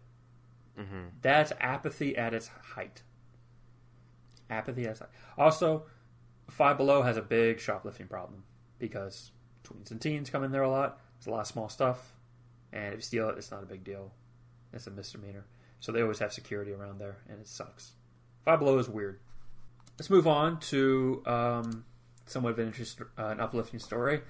Joker becomes the highest-grossing R-rated film ever. It uh, surpassed the movie Deadpool, as it was the previous uh, title holder. Uh, it is still this is the international, internationally top grossing. Apparently, domestically, the highest grossing R-rated film is still The Passion of the Christ, which made 370 million in North America in 2004. Joker has made 259 million in the U.S. Uh, I don't see anywhere in the uh, article that they say it's been adjust, adjusted for inflation or anything like that, but I mean, a lot of people report on this, so I, I assume that it, it has been. So, Tim, have you seen Joker, and or do you are you surprised by this at all? Uh, I have not seen Joker. Um, I, uh, I, I don't know that I'm really surprised or not either way.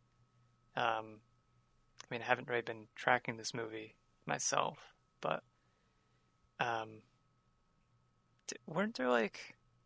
I feel like I, I feel like there was like some mild controversy about this movie or something. Was there? Um, or did I just make that up? Before it came out, some people were reporting that uh, this movie would support would uh, sort of fan the flames of white supremacy and we live in this society type mentality and just a general like angry white boy shooting up a theater type thing. So there were some police presence. I think they reported in some places. Um, those who actually saw the movie saw that the movie was not about race at all. It was about class inequality and you know the 99% versus the 1% type deal. Uh, it, it was not about and mental health. A lot about mental health and how we treat our mentally ill. It wasn't about race at all. But people wanted to make it about that because it's clicky. People click that stuff. Uh, but hmm no, there's no controversy around it right now. All right. Yeah, I mean, uh, it's a pretty big deal. I mean, getting, I mean, uh, especially over beating Deadpool. That's that's a Mm-hmm. quite an accomplishment, I think. So Yeah, Good It- it's them. approaching 800 million. It could. I don't think it's going to hit a billion. It, it's slowed down enough that I don't think it's going to hit a billion. But Warner Brothers might do what Marvel did would and re-release it in theaters in order to get that billion mark. Yeah. Yeah. Uh, David, did you have any thoughts on this news? Uh, good. Good for Warner Brothers. I mean, um, Yeah. it, I guess it's a superhero movie. I mean, it doesn't feel like one, right? But um, Superhero, no. Comic book, yes. comic book. There you go. I'm sorry. Yeah, comic book movie. Um, so you know, it's not surprising uh, that uh, comic book movies are still really popular, and that um, one comic book movie surpassed another, uh, essentially. yeah. Uh, so I, I think that's somewhat indicative of the world we live in with movies now. Yeah, you know, so doesn't surprise me very much. I'm uh, happy to see that DC actually accomplishing something for once Yeah, in their yeah. lives. yeah, Um, yeah, good for them. Un- undoubtedly, what will happen is WB will take this success and try to uh, replicate it over and over again, like they did with The Dark Knight. You know, The Dark Knight came out and it was it did gangbusters, won swept the Academy Awards, made a ton of money, and so WB Warner Brothers try to make all of their DC movies like that, dark and gritty and real, and Joker is that too, but it doesn't feel like a Nolan movie. It's it it is a character study first and foremost. Uh, Joaquin Phoenix is on screen for like ninety five percent of the movie, so this movie's success is one hundred percent due to him. Mm-hmm. Uh, I'm sure the direction and the cinematography and all that stuff helped too, but it cannot be overstated how much he made that movie work. Yeah, And I think WB is going to try to replicate this. They're going to try to just rather than take the the lesson, which is, wow, we decided to take a chance and let a director and writer do what they wanted to do, and, and just really be creative with it, and it worked out well. They're not going to take that lesson. They're going to think, oh, what people want is dark and gritty character studies. We're going to do more of those. So we're going to get more of those. So what's the next one? Do you think? Oh God. Um I don't think they do a Batman villain again, but I would love to see a Lex Luthor movie. Oh, okay. Just explore his his life from childhood and if anyone's ever read um uh Azzarello's uh Man of Luther, Man of Steel, it's great. It's a great example as to why Lex Luthor hates Superman and the extents that he will go to in order to just make Superman's day a little bit worse. It's awesome. Hmm. Uh, What about what but about there, there is no. Sh- what about uh, Nega Flash, or whatever his name is, Shadow Shadow Flash? Reverse Flash. There you go, Reverse Flash. of course, we, we gotta get we gotta get Mega Flash in there. Nega. Uh, of course. Nega Flash. Um, I would love to see more villains central movies though. Yeah, I think another good idea would be um, I think we need a deeper dive on uh, one of the deepest characters, uh, the Condiment King. Oh, That's a good one. forgot about that yes, let's get the Condiment King out there, everybody. All right, Hollywood, stop being afraid to tell this story. The world is ready for the Condiment King. You'll relish his story. Jesus. All right, we're gonna move on before we do more puns because that that's a that's a rabbit hole I refuse to fall down into. Um, so those are our news stories for the week. Uh, let's move on to one that is a it's a very recent story. Like it was about four hours old when I saw it. A Epic is suing a Fortnite 2 tester who leaked out information about Chapter 2. For those who don't know, Chapter 2 is the newest event of Fortnite. They did some big uh, ARG thing where the servers went down for a couple days and they had like a black hole or something like that. And now we're in Chapter 2. I don't know anything else about it besides that. Uh, however, Epic filed a lawsuit today in North Carolina court alleging that Ronald Sykes, known online as at Invisible Llama 9, leaked information about Fortnite's now revealed Chapter 2. So, what they're alleging is that Sykes was privy to some information. He was a, he tested out these new features back in September, and then he tweeted out to some people. Um, he's like, "Oh yeah, you'll be able to swim in the new the new thing, and uh, there's this stuff and this stuff." And he, he re- leaked some of the information that was going to come out and spoiled some of the surprise. Now, Epic had him under an NDA, a non-disclosure agreement, so he is in breach of that. Clearly, like that's clear cut. Um, Epic is asking for an injunctive relief and maximum damages for Sykes' breach of contract and misappropriation of trade secrets he learned while testing for the developer. Epic goes on to say, as a direct result of Sykes' breach of his contractual obligations under his NDA, Epic has sustained and will continue to sustain damages in an amount to be determined. Which is to me is bullshit. There's not going to be any sustained damages. There are barely any initial damages, but that will be for the judge to decide. This brings us to our topic of the day about leaks. Leaks happen a lot, especially around things like E3 or before big events of like big live service games like Fortnite. Do leaks damage a game's momentum? Tim, do you have any thoughts about leaks in gaming and do you feel that leaks can hurt a game's momentum and hype? Um, I mean, at least in this case, as you mentioned, he was on an NDA, and he was instructed not to. I mean, it, from from what I read here, it seemed pretty willingly that he like leaked stuff. It wasn't like Oh yeah, there, there's an accident. There's no doubt that he is in breach of contract. He broke the law by breaking his NDA. It, it, it's a matter of how much damages Epic is hoping to get because fuck you, Epic. You don't need any more money. Asking some kid for damaging money. Fuck off. like the world forgot what Fortnite was because this kid leaked out some information. Go to hell. Anyway, Tim, you were saying. Yeah. Um, I don't know. I mean,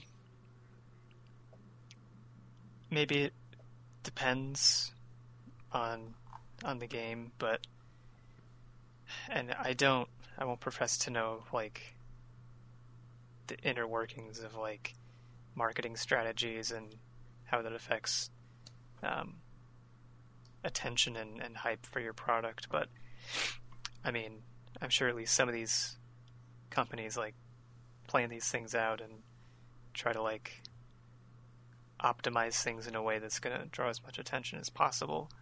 Um, Mm-hmm. so I could see, I could see if like things like get out ahead of time and things take a weird turn, like it, maybe it messes up that plan and in a way that I again don't understand since I, I don't, I, I don't really know anything about like marketing in that way. Um, I mean, on the other hand, like, you know, when things, when like little little tidbits of a game come out, I feel like in another way that could maybe pique people's interest. Like, oh, that's cool. I didn't know that. Mm. Maybe I'll pay more attention to this. So I feel like Yeah. I don't know. I, I feel like I could maybe go either way, just depending on what the game is. If like if it's something that's been highly anticipated, then leaks could like stoke the flames of that even further. By the way, I- I'm looking at this um, this document that they sent out, uh, the legally thing. On like page 16, uh, it shows a Twitter chain that this guy made, just to dispel any beliefs that he probably just said something an offhanded comment. It, it was vague and it wasn't really like. No, he gave an entire list of features that were going to come out. He has a picture of the new map. Like this dude willingly and willfully put out this information. This wasn't a mistake. This wasn't like, oh shit, I shouldn't have said that. This was he put time and effort into compiling this information and leaking it out, which is insane how stupid he is. He is 100% in the wrong. He should not have done this. Uh, I think Epic is being ridiculous by saying sustained damages. There's no sustained damages.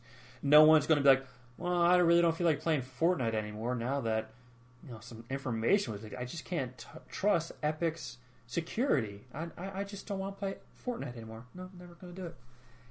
Yeah, it's ridiculous. But this dude is clearly in the wrong. I just want to clear that up before we move on.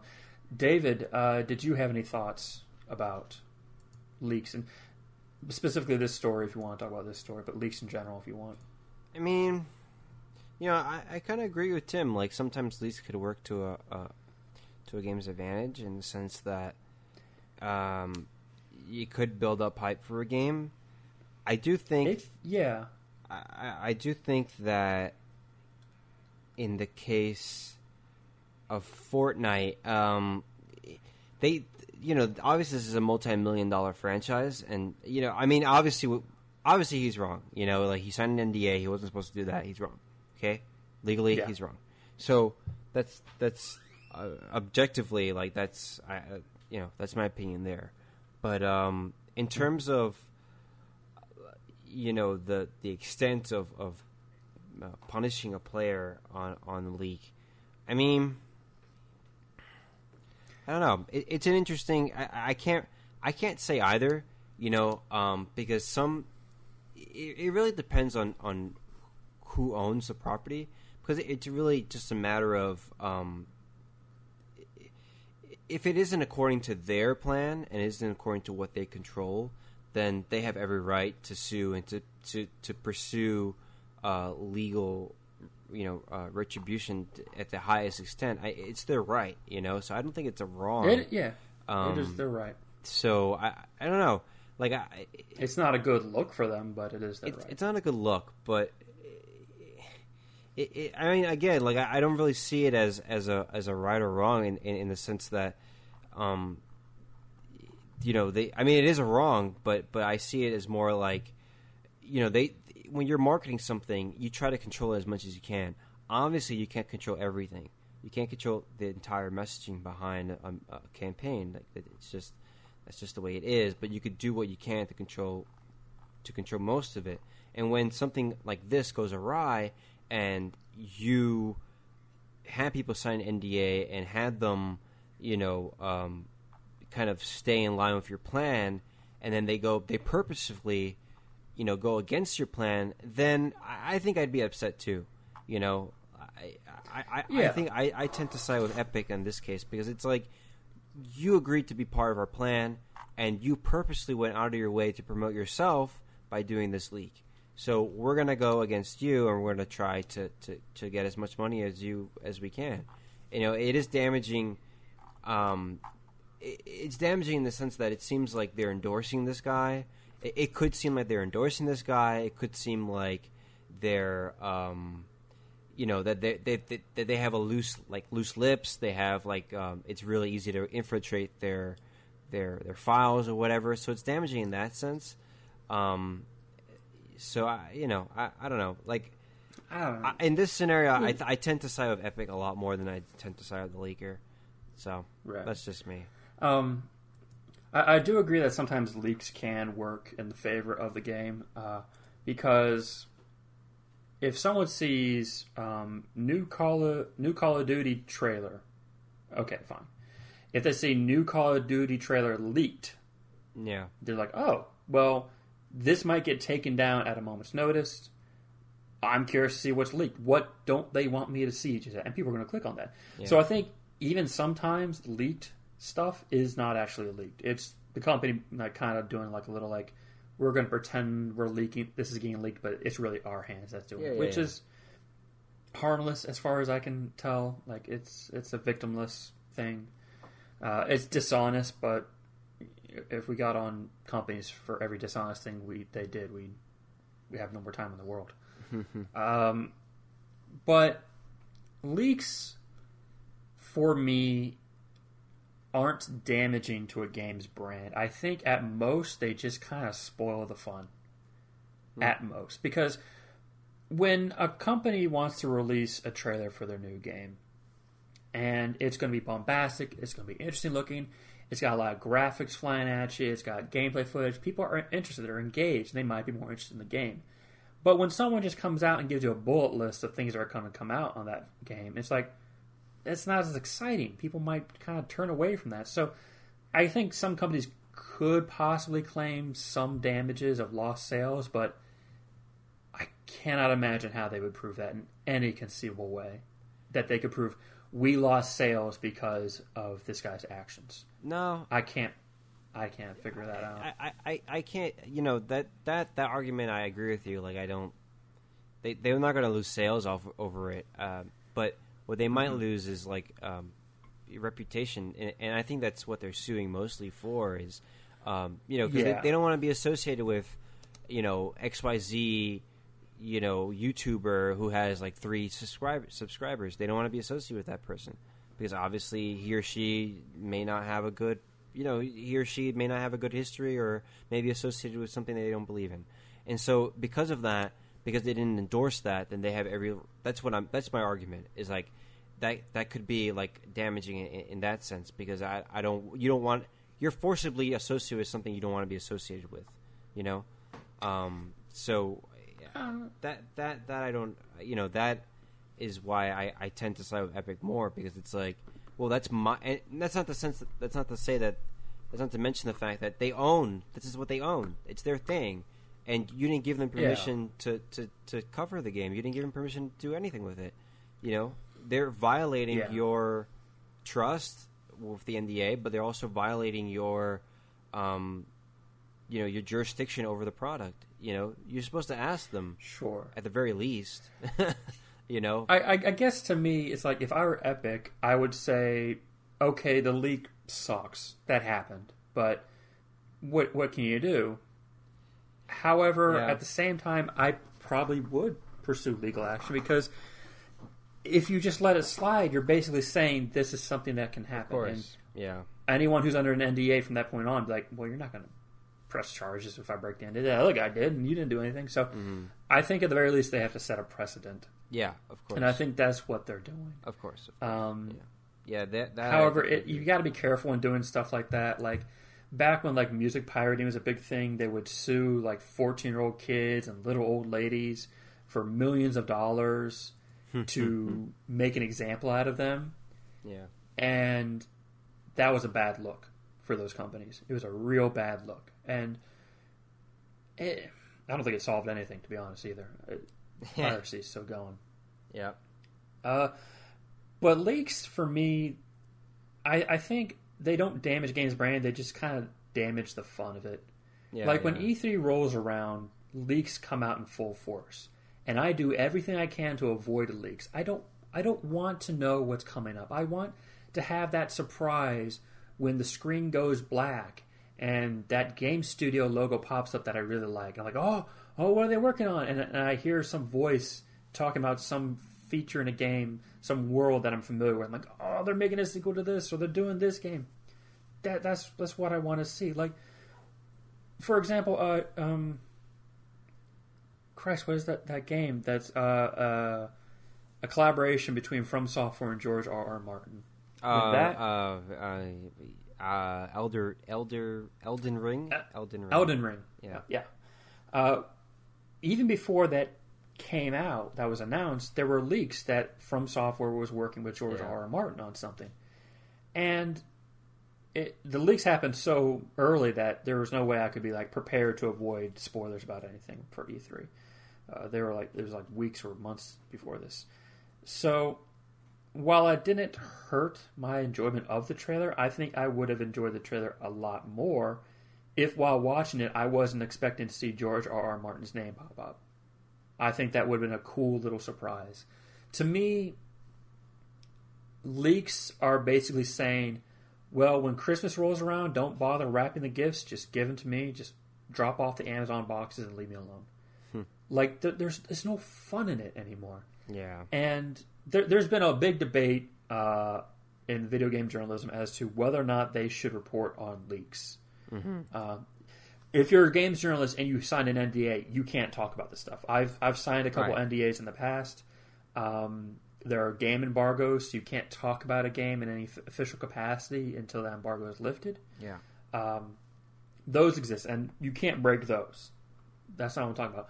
But when a games journalist hears about like some uh, Twitter user has leaked out some information and it seems credible, they have to ask themselves, do we want to report on this and spread the leak further, or can we ignore it, but at the same time ignore the journalistic obligation to report on things of the public interest? Yeah.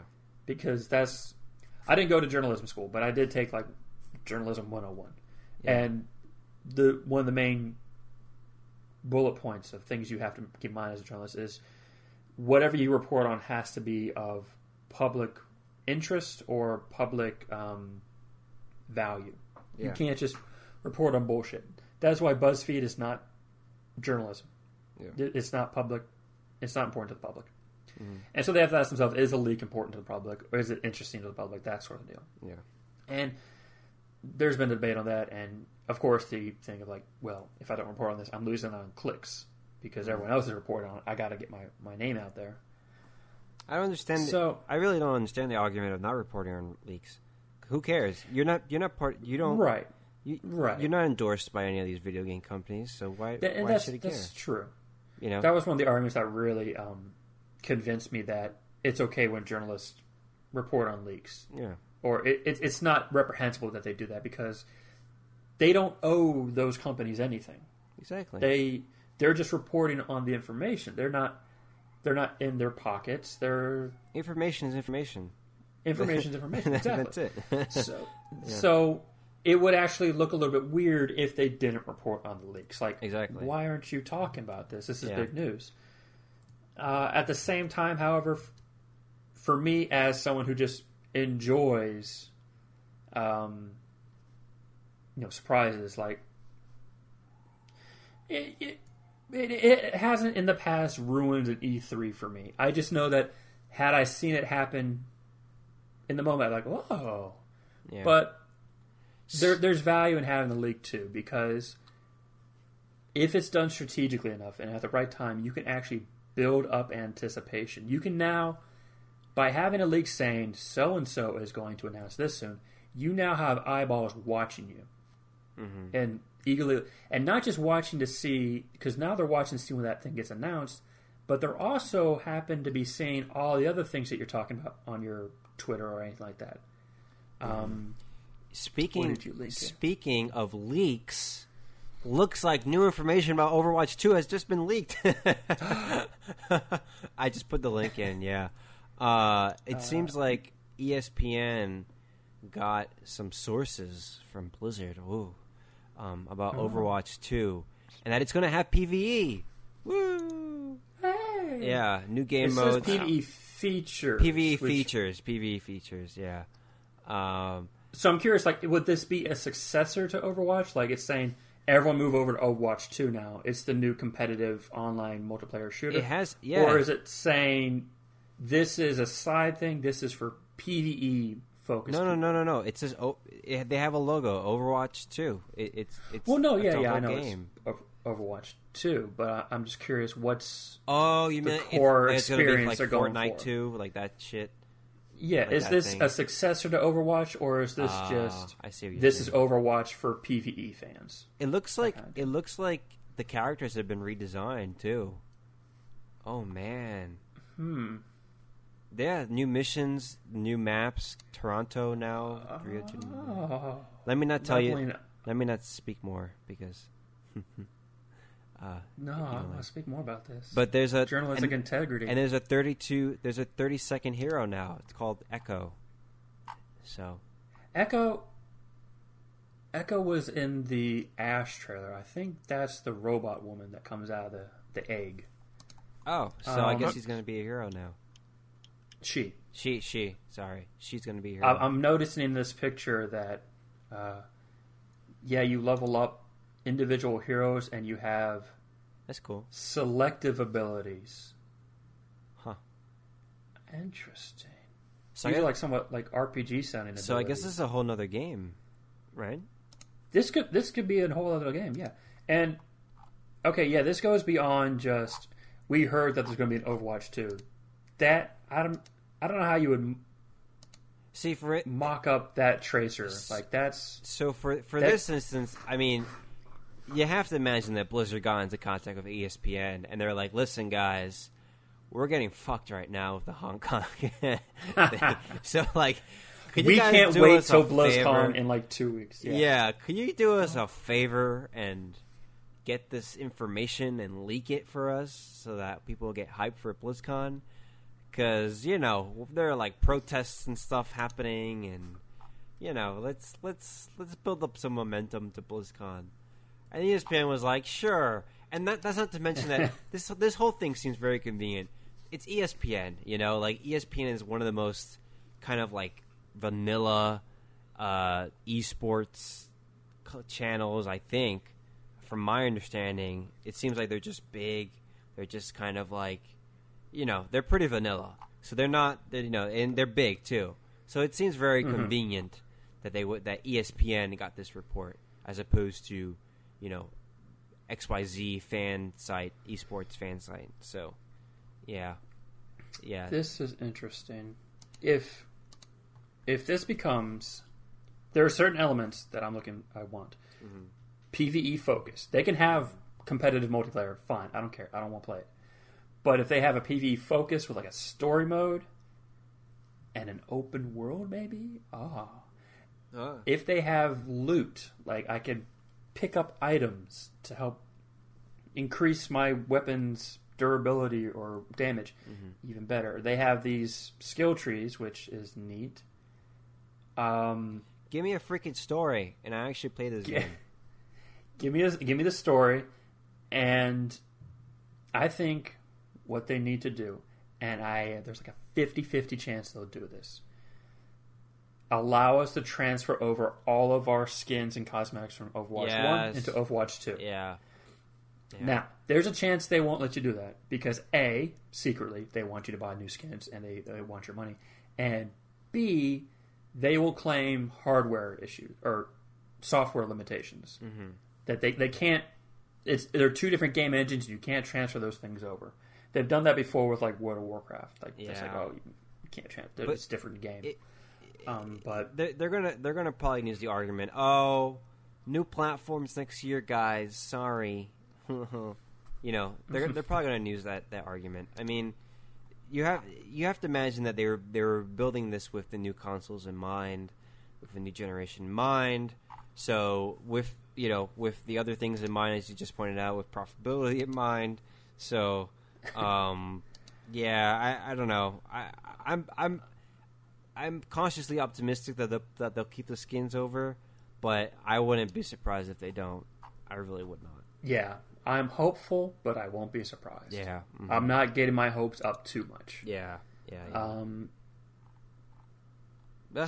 yeah, great little segue from leaks into, Yeah, I know. this. Um, yeah, I didn't mean to de- I didn't mean to detour from, Is- from from Fortnite, but like it just seemed like wow, that was really convenient. This story just came out like 15 minutes ago, So Oh wow. yeah, yeah. But yeah, Stylosa is a huge uh, Overwatch YouTuber, as Oh, far as I know. Okay.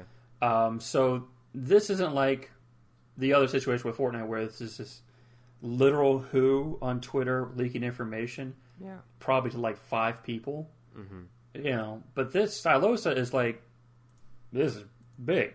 Yeah. He's, he's got a big audience. Yeah. Uh, I don't know where he got this screenshot from. Very Uh, convenient. They've Very these- convenient that one of the biggest YouTubers gets this information. Uh, Very, very Also- convenient. could not be a more different story from when before Borderlands 3 released and that guy, that Borderlands YouTuber was Mm-hmm. leaking information and Take Two sent hired goons to his house to intimidate him. Yeah. And, and like bombed his YouTube channel with copyright strikes. I don't know if his channel's still up. I think it might be gone. Bombed his channel with copyright strikes in order to de- destroy him and say no. Because he didn't have an NDA, so they couldn't sue him. So this is the next best thing, I guess. But this, I think, even if you had an NDA with Blizzard, you could safely leak things at this point because Blizzard's not going to make a single negative mood move for like the next couple months. no, no, They no. they can't risk it. They can't. Yeah, Um, You're right. but yeah, in general, uh, let's get some final thoughts on leaks. Uh, Tim, do you think leaks hurt game sales? Um, I mean, I think they can help. I think they can Mm-hmm. they can make people more interested. Like a you know you, you touched on like a leak is like it's like ooh scandalous something was leaked. We're not supposed to know Mhm. this. so I, f- I feel like there's I feel like that can stir up intrigue in a way that would make people pay more attention. Um, I mean, it's hard to really tell if like a leak would actually hurt sales. Um, I mean, in the case of Fortnite, certainly not, probably, but um, I think with Fortnite, even if it did damage them in any way, it wouldn't hurt their bottom line at the very least. Yeah. Um I yeah, I I feel like maybe it would help, like leaks would help more than than hurt unless maybe there was like there could be a situation where like it's been built up for a while and somehow that's all like part of this like marketing move and then somehow that's like spoiled like kind of de-escalates like the the excitement the climax or what have you Mm-hmm. Yeah. Hmm. Uh, David, do you think leaks can hurt game sales? No, I don't think so. I mean, as much as companies would like to think that they hear game sales, I, I don't. I, I just think that leaks are detrimental to a brand's image, and that's Yeah. really the whole point of of pursuing legal action. And um, it's all, as you mentioned very well before, Sean. Um, it also sets a precedent too for people not to do it anymore in the fir- in the Mhm. future. That's all. Yeah. Yeah, yeah. Um, it, it can hurt the build up, the hype, but at the same time, done correctly, it can improve the hype. Mm-hmm. I think more people are going to be looking at BlizzCon this year uh, because Overwatch Two got leaked. Yeah. Diablo Four got leaked a little bit uh, earlier in the, in the week, Yeah. uh, but that was more like Diablo Four is coming, and it's like there was like no pictures. This has picture evidence Mm-hmm. which pictures can be doctored. They, this could all be fake. I don't doubt that's possible, Right. but it is interesting. Uh, but I believe uh, leaks can sometimes be beneficial to the hype. Uh, they can also hurt it, of course, especially if there's a surprise. If if they wanted something to be a big surprise, and it's leaked, uh, you know, it, it kind of spoils it, and it's not as fun. Um, people who like watch E3 and read all the leaks they can beforehand, and then watch E3 and like that one E3 sucked. It's like, did it suck, or were you just you didn't see anything you weren't expecting. Yeah, everything was new and stuff like that. Um, Mhm. But yeah, I, I I don't believe. I think the only scenario in which leaks could possibly hurt a game's sales is if someone leaked out features of a game before the game came out, and people have already pre-ordered said game. Someone leaks out features that were not talked about. They were supposed to be surprises, and those features convince people to cancel their pre-order. Mm. In that sense, leaks could hurt sales. I don't think it'd be in such a massive amount that it would uh, ruin them. I don't think any developer or publisher could say with a straight face, "Well, because of that leak, we didn't get enough sales. They ruined it." I, I cannot think anyone with, could say that with a straight face. Yeah. Leaks. Yeah. No. at their worst are surprise spoilers. They they reduce the fun, and that's about it. Yeah. I think so. And too. and fun is nice, but it's I don't think it's anything to pursue legal action. They're over. truly surprise mechanics. Thank you, thank you, Tim. They are truly surprise mechanics. Um, so that was our show for the week. I'm so glad you all decided to join us on this spookiest of weeks. I hope you all have a fantastic Halloween. Watch plenty of horror movies. I'm looking at you, David and Tim, who didn't mention a single horror movie that you watched this week. How dare you? I Uh, apologize. everyone else out there, make sure to watch some great horror movies: The Shining, The Thing, Room. Exorcist, Exorcist Three. Mm. yes. Go watch The Room. It's a different kind. Um, go watch The Void. Uh, Body horror stuff is always fun. It's gross. It's cool. Go watch Hellraiser. Hellraiser is one of my favorite horror movies. the Peanuts movie. Remember? The what? The Peanuts movie. The Peanuts movie? Yeah. Yeah. The only horror thing from Peanuts is like the um the Today Show hosts dress up like Peanuts characters and they look oh like monsters. Jesus Christ! Like they Oh, have no. those weird fake heads. that Oh no heads no no Why no! That is actually scary. No, That's that is horror. Um, everybody, have a fantastic Halloween and a fantastic week, and we will see you next week. Uh, we are episode sixteen, so we can drive a car. So please pray for our safety. Uh, Tim, you can find Tim on KeenGamer.com. He writes for them. And David, where can people find you? Find me on Twitter at XenoCreator125. You can find me on Instagram at XenoCreator125. You can find me on KeenGamer, writing articles weekly, daily, Right. every now and then. Um, and I have my own website, davidjosephwazada.com. Fantastic. And as for me, you can find me on KeenGamer as well. And you can find me on Twitter at gingerbread. That is D J I N N G E R underscore bread. Thank you everybody for joining us. Have a fun and safe Halloween. See you next week. Boo! Bye. Bye bye. Bye.